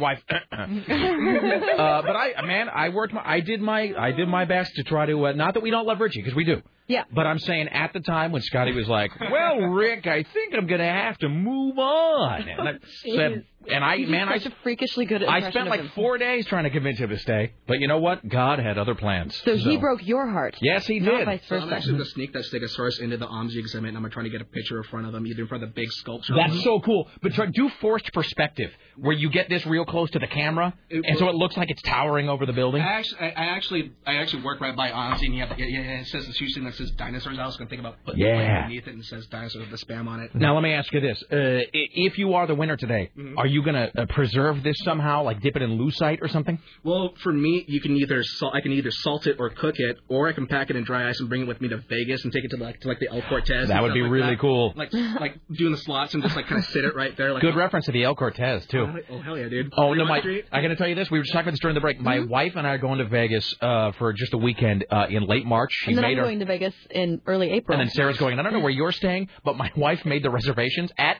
the El Cortez. There you go. Which is just like the whole, it's just like the worst place on earth. But we name check it and we sort of make fun of it all the time, so we figure we owe it to ourselves to actually stay there. The El Cortez is on Fremont Street, isn't it? Yeah. So it's it- pink and de- decaying and It crumbling. smells exactly like Gresham. So Smells like death. It's cigarette burns on all the craps tables. The barmaids are like 70 and like just one big Like, people, wrinkle. People trying to sell you like tchotchkes, like I heart Las Vegas. yeah, Like- oh, it's like- bad. It's right next to like a gun store and a pawn shop. It's terrible. Are It's they paying you to stay there? Or? No, it's just that it's so it is so great and beat down. It is just it's like the oldest of old Vegas. It's wonderful. I mean, in a horrible That's kind of what's way. left of Old Vegas, isn't there? Like Yeah. it's just Fremont Street, and then it's just everything else in the Yeah, strip. because it's all right? that and Four Queens and Fitzgerald's. It's all kind of right there on that one street. Yeah. All right. Uh, well, thank you so much. Okay, so I'll tell you what. We're gonna uh, have you uh, go back and hang in the, uh, the Art Alexakis green room. You leave your uh, the spam sculpture here. Okay. And uh, and Yeah, we'll we'll- uh, we'll bring in the uh, the next entrant. All right. All right. Thank you, my friend. you guys Excellent. later. Thank you. Bye. Excellent. Thanks. Thank you. There you go. See you later. All right. Wonderful. Onto the table covered with this Thank queen. you. Yes. Yeah. Indeed. Uh, that's pretty great, actually. Yeah. All right, and that's Max. That's Yeah. crafty. All right, Max. She did a, a, a very nice job. And again, if you want to, uh, you know, sort of play along at home, you go to 970.am, uh, and you can see the three different spam uh, sculptures here. So Max with the Stegosaurus. Stegosaurus. You know what I like about our three uh, finalists, though, I have to say, because we did look at all of them, and they were all pretty great. The- Um, they're very diverse. They're not all the same thing. Yeah. Even you know, there there was sort of a theme with some of them. Like a lot of guys had a medieval theme or a Python Oh, uh, theme. Uh, but there- there- Um, no two of them are the same, which I think is pretty great. All right, who who is this? Who are we? Uh, Dave. All right, excellent. Dave. Dave and his uh, lady friend, wife. Okay. All right. Um, starting trying to make him sound like a player. I'm sorry. Uh, all right. So Dave, if you go to 970.am, uh, Dave has the um, the large scale Trojan rabbit uh, from uh, from. Wow, this is Yeah. That's really Wow. cool. Yeah. Oh my god. All right, this is the Trojan Rabbit uh, with um, and it has like the Oh, little just lost a little something. the knights uh, behind it pushing. Oh, the Don't rabbit throw is that on the already starting to flake away. All right, hold on. Uh, Dave, come up here on the mic there. How are you doing, brother? Very well. All right, so that's pretty great. That's a great Trojan is- Rabbit. It really is. All right, I got to pick it up very carefully. Has this been frozen? How has Yes. this been uh, preserved? We've been in the freezer since Thursday. Is this cooked? Uh, torched. Torched, like a creme brulee. Very, But very meaty. similar. Yeah, very similar. So, uh, so you sculpted this, and then you torched the outside to give it some sort of texture to make it look wooden. Yeah. Excellent. All right. Um, Trojan Rabbit, where the idea? I mean, obviously it's a Python thing, but was th- was this your first uh, idea, or did you have did you have like another idea that didn't work out? It, was- yeah, it's the only one I actually went forward with. Uh, thought about the chalice, thought about a few other things. It was the only one that I could think was iconic enough that people would get, and it it just tied in. It really is pretty uh, pretty great. Um, and then extra, you know, extra points here for actually making the knight out of the spam can. Um, so did you uh, now with this design? Is this uh, did you only have to do it once, or did you like were there like aborted attempts at this where you had to start over? Uh, never had to completely scrap it. Started did a paper model about. Guys, I'm like such a dork. 2.27 sizes down. Excellent. And, and then and mathematically- scale model. And then figured out how big I had to make the head in order to make it in one piece that wouldn't. All right. fall out. Um, what was your visual aid for this? Was it the film? Was it a Google image search for the? The YouTube. Yeah. So you just went to YouTube, and then you just you went right to um uh right to Holy Grail. Yeah. And just uh and you, you just looked at it from there. Um, how long conception to finished product? About 10, 10 hours. Really? Yeah. Dude. Well, That's, yeah, that's- sad and great. that really is wonderful. How many cans? Um, we'll say ten net ten. There was one or two that, like, I had to do the wheels twice, and some other things got. And I've got four extra cans, so if anybody needs anything, As we all do. Extra spam. No, thank you. It will not Really be eaten in my. Okay, I have to point out. Okay, on the back there actually he's actually got like the door things on the back. Like there's actually little doors on the back. Um, and then so th- have you been storing this at your home? yeah, my wife's loving this. I'm sure she Um, is. It has been taking up one third of my freezer. For Excellent. The entire time. Excellent. Um, now, did you do this alone by yourself? Yeah, just me. Wow. Jesus. Um, um, now uh, that that was my other question. So as we asked uh, Max, now if you should be today's winner, uh, will you somehow preserve this in a place of honor? Maybe I should ask your wife. Will he be allowed to preserve this? If he, if he really wants to. Oh, I know that tone of voice. We could, we could donate it to the Spam Museum. That's yeah. I've heard that before. If you really need these 12-inch Kiss collectible Mhm. figurines, I guess they can stay in your office as long as the door's Your shut when room. company comes over. Yeah, I I have the one room where I'm allowed to have personality. Um, no, it's true. Uh, Guys know what I'm talking about. If it wasn't meat, I'd keep it, dude. It's just it's, it's meat. It's yeah. Meat is all the more reason to keep I think it. I'll. I'll keep the figures or or donate to, uh, one to the show or whatever. But Uh, what is your favorite Monty Python film? um, Grail. Yeah. Really? Yeah. Okay, fair enough. No, I think that is. I think the general consensus is that Holy Grail is the best of the films. I'm kind of a meaning of life guy Yeah. myself, but I, you know, it's weird. It just here's what a nerd I am. So because I knew we were doing this today, where we had the three finalists come in, I was actually having Monty Python dreams last night, this morning. It was something like weird. Mean. I was dreaming that scene from Meaning of Life. Where they're in World War One and the guy's retiring and they have like the grandfather clock and the cake and He's been up all night slicing the lemons, melting the butter, and I was just like, I, I woke up and I just knew that this had gone too far. So, um, and if you uh, end up going, uh, will you be taking your lovely wife with you? With yeah, uh, one of my friends is getting married sometime later this year, and I heard there's kind of an open-ended thing, which is fantastic. you? Excellent. So All right. that worked out Fantastic. Just great. All right. Uh, other questions, comments? Have we passed this around No, I- here? I We haven't. I'm afraid to pass it around. I- Yeah, don't. You want me to take it over to Sarah? Or? Well, Uh, yeah. Well, it's let- heavy. whoever. Yeah, I can Yeah. look at that. Yeah. All right. The the little knights are really really Those are so incredible. creative. Yeah, they really and and that the rabbit has teeth with the Hormel label there. That really is great. I like that. well, I'm my my company name's Da Vinci Construction. This is what we do. We just come up with different things and nice. Fun. It really, you know, the, the thing is when we were do, looking at just all of the entries and then the top ten and then these three, eh, they're cool. I mean, this sounds dumb, but not just because they're made out of spam. I mean, it's like way more talent I mean, you know, and we we felt again the audience did the narrowing from ten to three. That was not us. It was, and I'm glad the audience had to narrow it from ten to three because the other seven were all really cool. Yeah, I thought I mean, Ship Thing would be here. Oh man, they're like way better than anything I could do. I mean, like in my, if you gave me years, I couldn't do this. So it's um, it's pretty impressive. So uh, we will, uh, I guess, pass this around. Yeah, you know, I, I was thinking back to when we came up with this idea, and at first we were like, hmm, and then we went, of course, this audience Right. will be all about it, and they did not let us down. So nice job. So well done. Yeah. Mhm. All right, excellent. So. Here, if you still sit on the table. Yeah, yeah. When you put it on the table, and we'll all uh, it'll be like a science project. We'll all file by and uh, and look at it. All right, excellent. Uh, so that is David. What was your, strange jobs what we was, what was your wife's name? Gabrielle. Gabrielle. Beautiful name. All right, uh, Dave and Gabrielle. Thank you so much. All right, excellent. There you go, Dave and Gabrielle. Um, all right, Wow. so let's. Boy, these are really good. Yeah. I mean, I just Bring on the last one. feel like such a loser. All right, um, Does the last guy come in? Richie, let us now bring in uh, the final spam sculpture uh, entrant. This one will surprise you. I've already seen it in the kitchen. Really? Yes. Okay. Uh, you can go to 970.am uh, and you can uh, you see all of these. So we've had the Trojan Rabbit. Uh, and we have had the Spam Stegosaurus. This is the middle one. If you go to 970.am, go to the Spam What is it? finalists. This is the Castle, Oh. Trojan Rabbit, and Catapult. All right. And who is uh, who is this? Jim. Jim. Jim. All right. Come on, Jim. All right. Jim, Rabbit, Catapult. Hello, sir. How are you? fleshy I'm doing pretty good. right.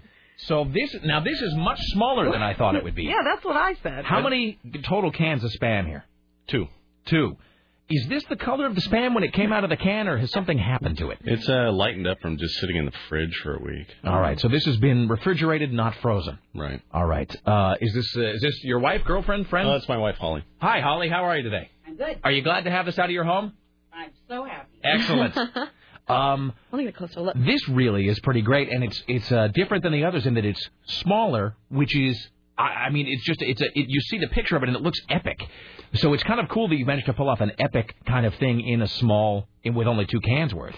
Well, actually, I just I threw away the spam out of the first can. And that's what I made the catapult out of, and out of the second can is I just used one thing of spam to make the the rabbit, the ammunition, and the castle. I just carved it all out. That's fantastic. God, guys are dumb. I mean, Yeah. really, and I mean that in the best possible way. We're such nerds. I mean, uh, and I say that as the guy who said, "I don't know, let's have them carve spam."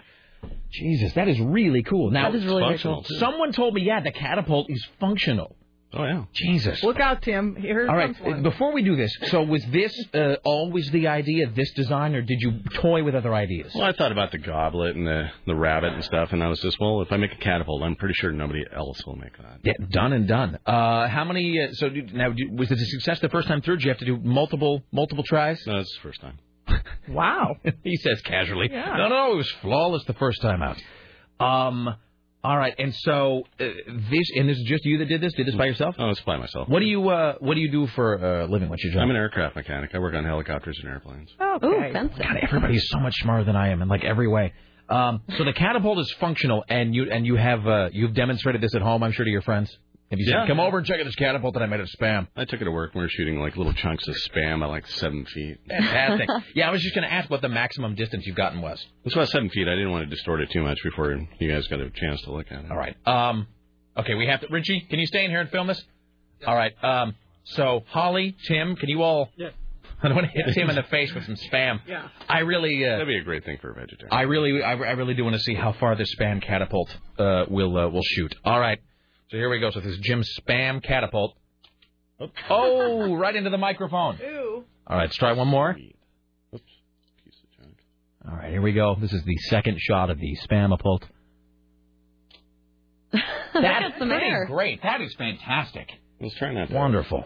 All right, excellent. I'm sure you light on fire and flick burning spam traps too. I like your spunk, sir. All right, uh, do we have other questions, comments, No, that's queries about great. this? Uh, it really is great. Now, if you win, are you going to uh, preserve this in some way? Are you going to keep it, or are you just going to like Only if you want it. into the trash? Oh, well, I no, am. thank you. I am wondering. I, I started wondering about like lucite, and if we just dipped it in a big vat of lucite, if we could sort of keep these for the studio or something. So. I gotta get Brian, jo- uh, Brian Jones on this. I'm sure he could uh, he could help us out. Liquid nitrogen or something. See, and, this is, that- and would it be possible, in your estimation, what with your spam experience, would it be possible to freeze dry this somehow? That's what what you get from the liquid nitrogen. Really, is that true? So, uh, or if I put it in one of those Ronco like uh, Oh, I'm sure you food dehydrating things. That'd be nasty and distorted. Yeah, well, I mean, there's a certain. Okay, so what you got to do is fry it up and give it to the homeless. well, good news is we've got food.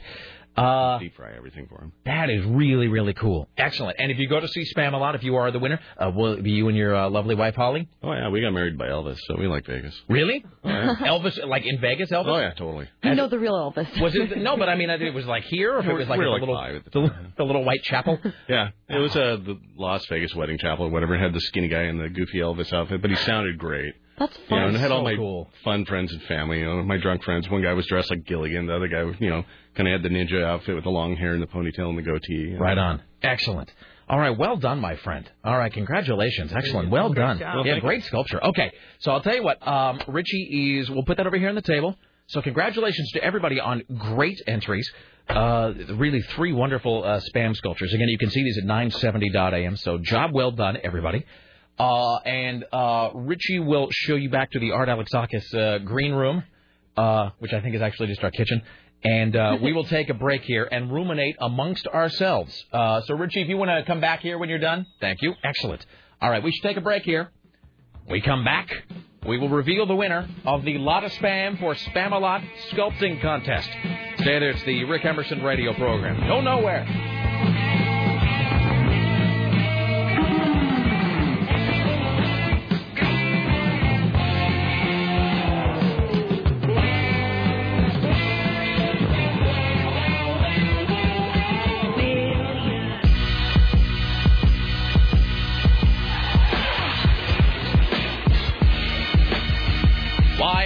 The Rick Emerson radio program. Hi, this is exciting.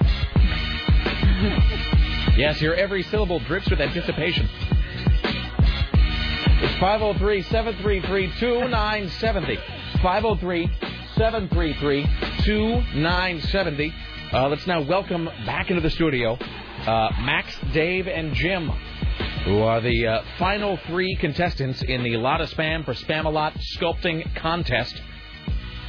All right. So, uh, a lot of people in here. Seriously. Um, all right, so it's it's all come down to this moment. That's my uh, that's my Vince Van Patten. Um, That's good. the uh, uh, so uh, before we uh, announce the winner, of course, uh, all the stuff that you're like legally required to say. We're all winners here today. Uh, these are all really good, and again, also shouts out uh, to the other seven people, the people who got into the top ten. Uh, everybody who got into the top ten wins a copy of Monty Python's Life of Brian, the Immaculate Edition, uh, available on HD something or other and Blue HD DVD, HDVD, whatever it's called, and that and Blu-ray as of uh, January 29th for Warner Home Warner Home Video. Um, all right, and the two runners up today uh, will win other from our prize club. I heard something tickets. of- tickets to something. the Lum- tickets. Lumberjacks Tickets, tickets and uh, and I think a station T-shirt and our esteem and blah blah blah blah blah whatever. All right, uh, do I have a drum roll? Wait, hold on a second. I thought you did do I that. Barely knew her. Damn it! Uh, hold on a second. I'll find. I have a drum roll somewhere. Will there be balloons falling from the ceiling? No, no, and no. Or confetti? Did you see them all too? No. No, no. Um, let's see here. Drum roll, drum roll. Okay, here we go. Uh, I do a. This is the worst drum roll ever, by the way. It's like a Casio keyboard drum roll. All right. Um, we had uh, the three entrants were Max with the Stegosaurus, Dave with the Trojan Rabbit, uh, and Jim with the working catapult. Did we get the spam off the floor, by the way, or is that being ground into the carpet by everybody who comes into We'll the ask Sarah X Dillon to bring Muppet in here, and he'll be sure to find it in no time. like a mobile a mobile floor cleaning system. Here's a Roomba. All right, seriously. Um, all right, so without further ado, we will give it up to all three entrants. Uh, having uh, assessed, oh yeah, Are we? Keep on clapping. Having assessed all of these and really having labored over it, it was not an easy decision to make. The winner of the Lot of Spam for Spam a Lot Spam Sculpting Contest, the winner who will go to see Spam a Lot at the Wynn in Vegas is is with the Trojan Rabbit, Dave. Dave, Dave, you are going to Las Vegas to see Spamalot at the Wynn, which is by many accounts the plushest hotel in all of America. So again, to Max and Jim, uh, great entries. It really was. It was a hard decision, and I'm glad that we didn't have to narrow it down. Uh, you know, from from ten to three, and this was a it was a hard decision to make. But they're all really good, so well done. Uh, and uh, the, it, all y'all uh, go home with some stuff. Uh, and so, uh, congratulations to to all of you. So, th- so thanks so much. thanks fun. for being part of this. It was really cool. Congratulations, Dave. And Rick, if you want any of the little, if anybody wants any of the little figurines of soldiers that push. I I think that uh, I would like a small I, figurine. I yes. think that would be fabulous. All right, excellent. Um, so thanks to all of you guys, uh, and and, uh, uh, and also um, Max and Jim will go home with some stuff. Many lovely parting gifts from the AM 970 prize closet. Richie has uh, some paperwork and some whatever for all of you guys uh, to do. So thanks so much for coming in. Uh, you can either take the sculpture with you or not, depending on kind of how you uh, how you wish to honor it in your own home.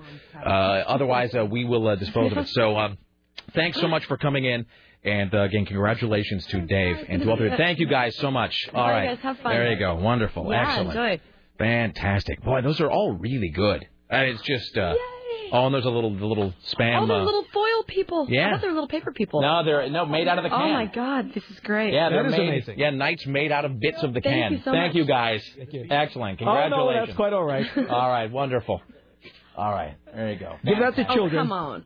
How This is the cool! I mean, it thing was ever. really cool. They even offered to give it to me. I- Boy, you know, and this is why I could never be on a reality show. I just, I always hate to be like, you know, to, and, and the one guy who wins because it's all you always feel so bad, but they're really good. It was a tough choice. Well, you notice they were over there and they the, they were all. Oh, sorry, you're on. Right, your mic isn't on there. What? Sorry, they were all over there in the corner saying, "Oh, you know, it was tough to compete with that guy." You know. Yeah, He- so it's yeah. You know, I mean, it's, they're all they're all really good, and you know, so excellent. The other I'm guys, so uh, jealous of that prize. yeah. Oh, I know. It's like, Mm-hmm. Well, that's what my wife last night. So, uh, you know, why don't we get to wet our beak? And I'm like, because we never stop it. Um, when I go to Vegas, I'm staying on my friend's uh, parents' couch. I'm staying at the El Cortez, which the paint is falling off and is riddled with bullet holes. So, I mean, I told her, I'm like, you know, you've been with me for like a decade. You know how it works. We never get anything nice. Uh, all right, so, uh, all right, so, ladies and gentlemen, at the Ministry of Truth, let's pay a final visit with Tim Riley. Thank you, Susan Reynolds. From Thank the you, Ministry Susan. of Truth, this is Tim Riley. Well, the Oregon Senate has approved a bill that will require proof of legal U.S. residence to get a driver's license in our fair state. It also limits the validity of Oregon licenses to the length of the applicant's authorized stay. The measure now goes to the House. Backers of the measure say Oregon's loose laws have made the state a target for legal aliens who seek to obtain identification cards for nefarious purposes. Tom Potter. Taking advantage of our goodwill. Taking jobs away from hard work. Well, never mind. Several senators have voted no. They say the requirement will create hardships for many undocumented workers and force them to drive unlicensed and with no insurance. Not like they're doing that right I now. was just thinking. Nah, yeah, I was gonna say I'm just gonna st- just gonna stay out of that one. All right. Well, be back in just a little while with more news throughout the afternoon. All right, ladies and gentlemen, Tim Riley, greatest newsman in the history of the. Oh, I'm sorry, a little bit of spam over here. Yeah. History of the history of the world. Back at four, five, six, and seven, uh, top of the hour. The way we were like, will people we be uh, favored with sound bites from last night's Grammys, Tim? Yes, yes, they will. I'm glad those are going to get to be played somewhere. I feel like an ass. I really don't feel that. I've been running on at the mouth today, even more so than normal. I don't know what it is. I've had a couple. I've had a couple people write and they're like, I mean, notice the Rick's a little crazy. We're today. all used to it. I'm used to it. Yeah, you seem normal to me. How sad. Everybody becomes so warped by working with me that this now seems normal. This seems like normal human behavior. And another thing. Jesus. You All right. guys remind me of that the video from YouTube when you're sitting with the big mountain of the fake cocaine. Oh, the fake blow in front of Yeah. me, and I'm doing my Tony Montana. This means something. All right. Uh, how long do we have before we have to? God, my back hurts today. Jesus. You know what? it is? My large breasts. That's I have to cancel my whole tour. Um. All right. Oh my god. I'm just I have saying. this Barack around the clock. Oh God, is it awful? It's one of the worst. I, things I I've shouldn't ever even have to ask this, but I'm sure it's clean, right? It's got to be. Oh yeah. Okay, now here's the thing. Before we play this, so I got to credit where credit's due. Uh, I don't know where they heard it, but uh, I heard uh, Court and Fatboy, Rock 101 KUFO, playing this on Friday, I think it was, and it just seemed. First of all, I didn't know who it was when they played it. Like I tuned in and I heard Court and Fatboy. Uh, they do a great show, and I was listening to that, and they were playing this awful. Rock Around the Clock parody, but it was about Barack Obama. And I was just saying earlier that nothing rhymes with Barack. And I was just, I was like, who is this? Like, what in the name of Christ? Like, who is singing this song? And then at the end, they said, I, I think it's everybody but Eddie Vedder. Oh, because he's the smart one. Yeah, because no, I'm not going to be part of that. Like, I think he, he, Eddie Vedder said no. Uh, so this is, I believe, everybody else in Pearl Jam. And I've I've already. only heard the first. Um, I've only heard the Oh, it doesn't get any better. Doesn't get any better. And by the way, here's how you know it's bad. Uh, let me see here. I got. I have one email about it from a woman. Let's see where. Where is this email? Here we go. Uh, about that Barack Around the Clock song. I am a Pearl Jam fan, and I am a member of the Pearl Jam fan club. I think the Ten Club. Um, says the general concession, uh, consensus among people on the message board is that the song is supposed to be silly and tongue in cheek. You know what that is? That's a little bit of rationalization going on there because this song sucks, and you don't want to believe that this could be coming from Pearl Jam. So, uh, ladies and gentlemen, without further ado, we give you all the other guys in Pearl Jam except for Eddie Vedder singing this piece of crap. Barack around the clock. One, two, three, four, five, six, seven, eight, nine, ten, eleven o'clock. But rock around the clock tonight. Put your glad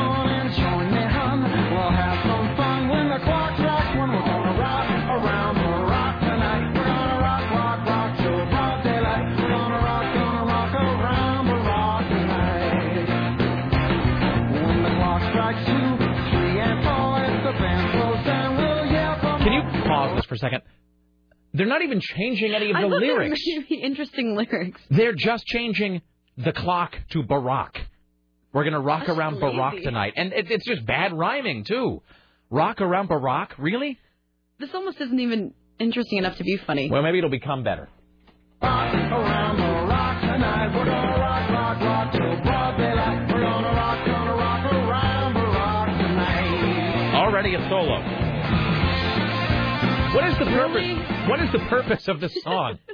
I mean, Should I forward it and see if it no, no, no, Oh. let that go. Oh crap. Yeah, no, we got to hear every Back. moment of this Hang gem. Okay. And here's the thing. Oh. Ugh. And seven, we'll be right in seventh heaven. We're gonna rock around the rock tonight. We're gonna rock, rock. And you know what? till broad daylight. I know a lot of guys in bands who have to scrimp and save to get studio time to record good music. Pearl Jam has all of the money and resources in the world, and this is what they spend their time recording. I mean, like, how is this? e- I don't get it. I'm gonna rock around Barack tonight. I don't know. I really. Rock around the rock tonight.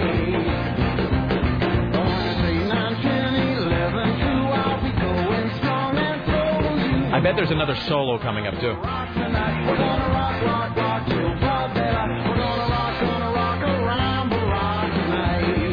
Second solo? Yeah. Why does this exist?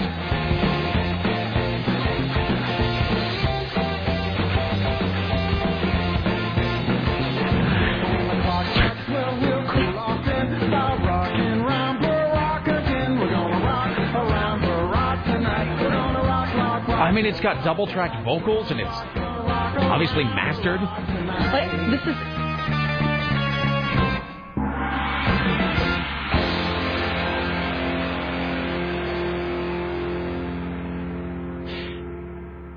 I'm not saying they were high, but that is one of those things that I think if you're up and you're really stoned at around two, three in the morning, and you got you're in a studio anyway, you got access to, to to some microphones. That seems like a really good idea, and that seems like something that if someone were stoned could have been conceived, performed, recorded, and posted to the website before Eddie got back to the studio in the morning and figured out what was going on. Oh, boy. And by then it had already been sent out to everybody in the fan club. Yeah, that doesn't make any sense at all. Thanks, Pearl Jam. There you go. Uh, should we uh, take a break here? We shall. Let's take a break. It's 503 733 2970. 503 733 2970. Back after this to wrap it up. Don't go anywhere. The message is Mars needs women. We interrupt this record to bring you a special bulletin. The reports of a flying saucer hovering over the city.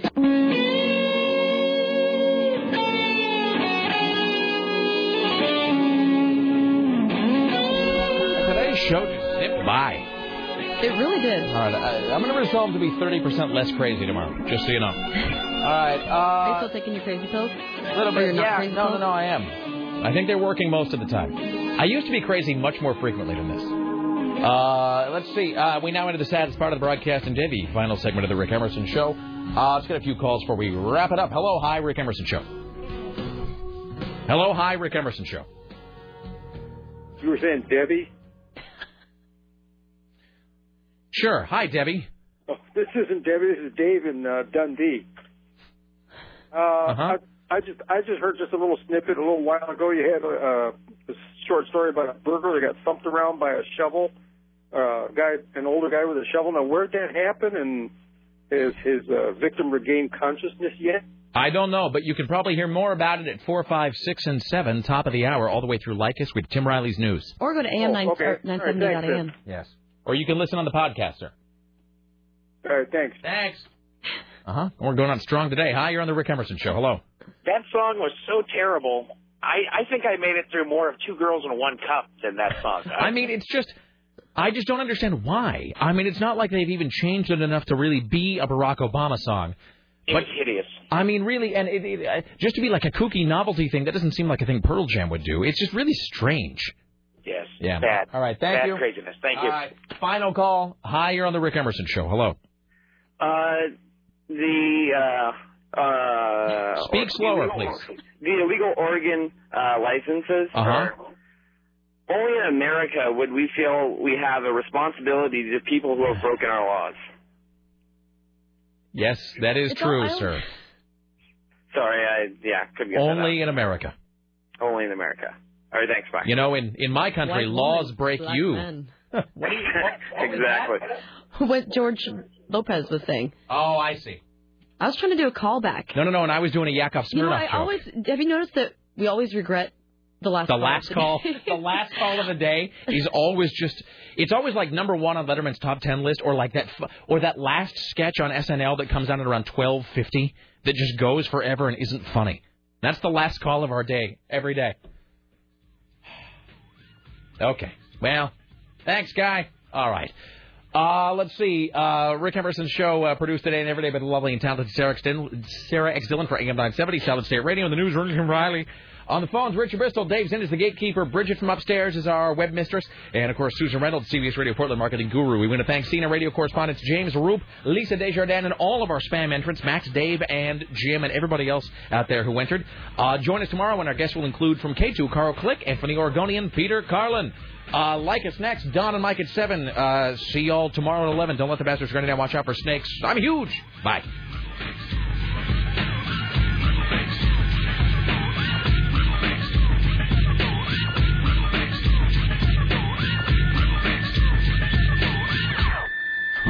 Four, five, six, seven, eight, nine, ten, eleven o'clock. But rock around the clock tonight.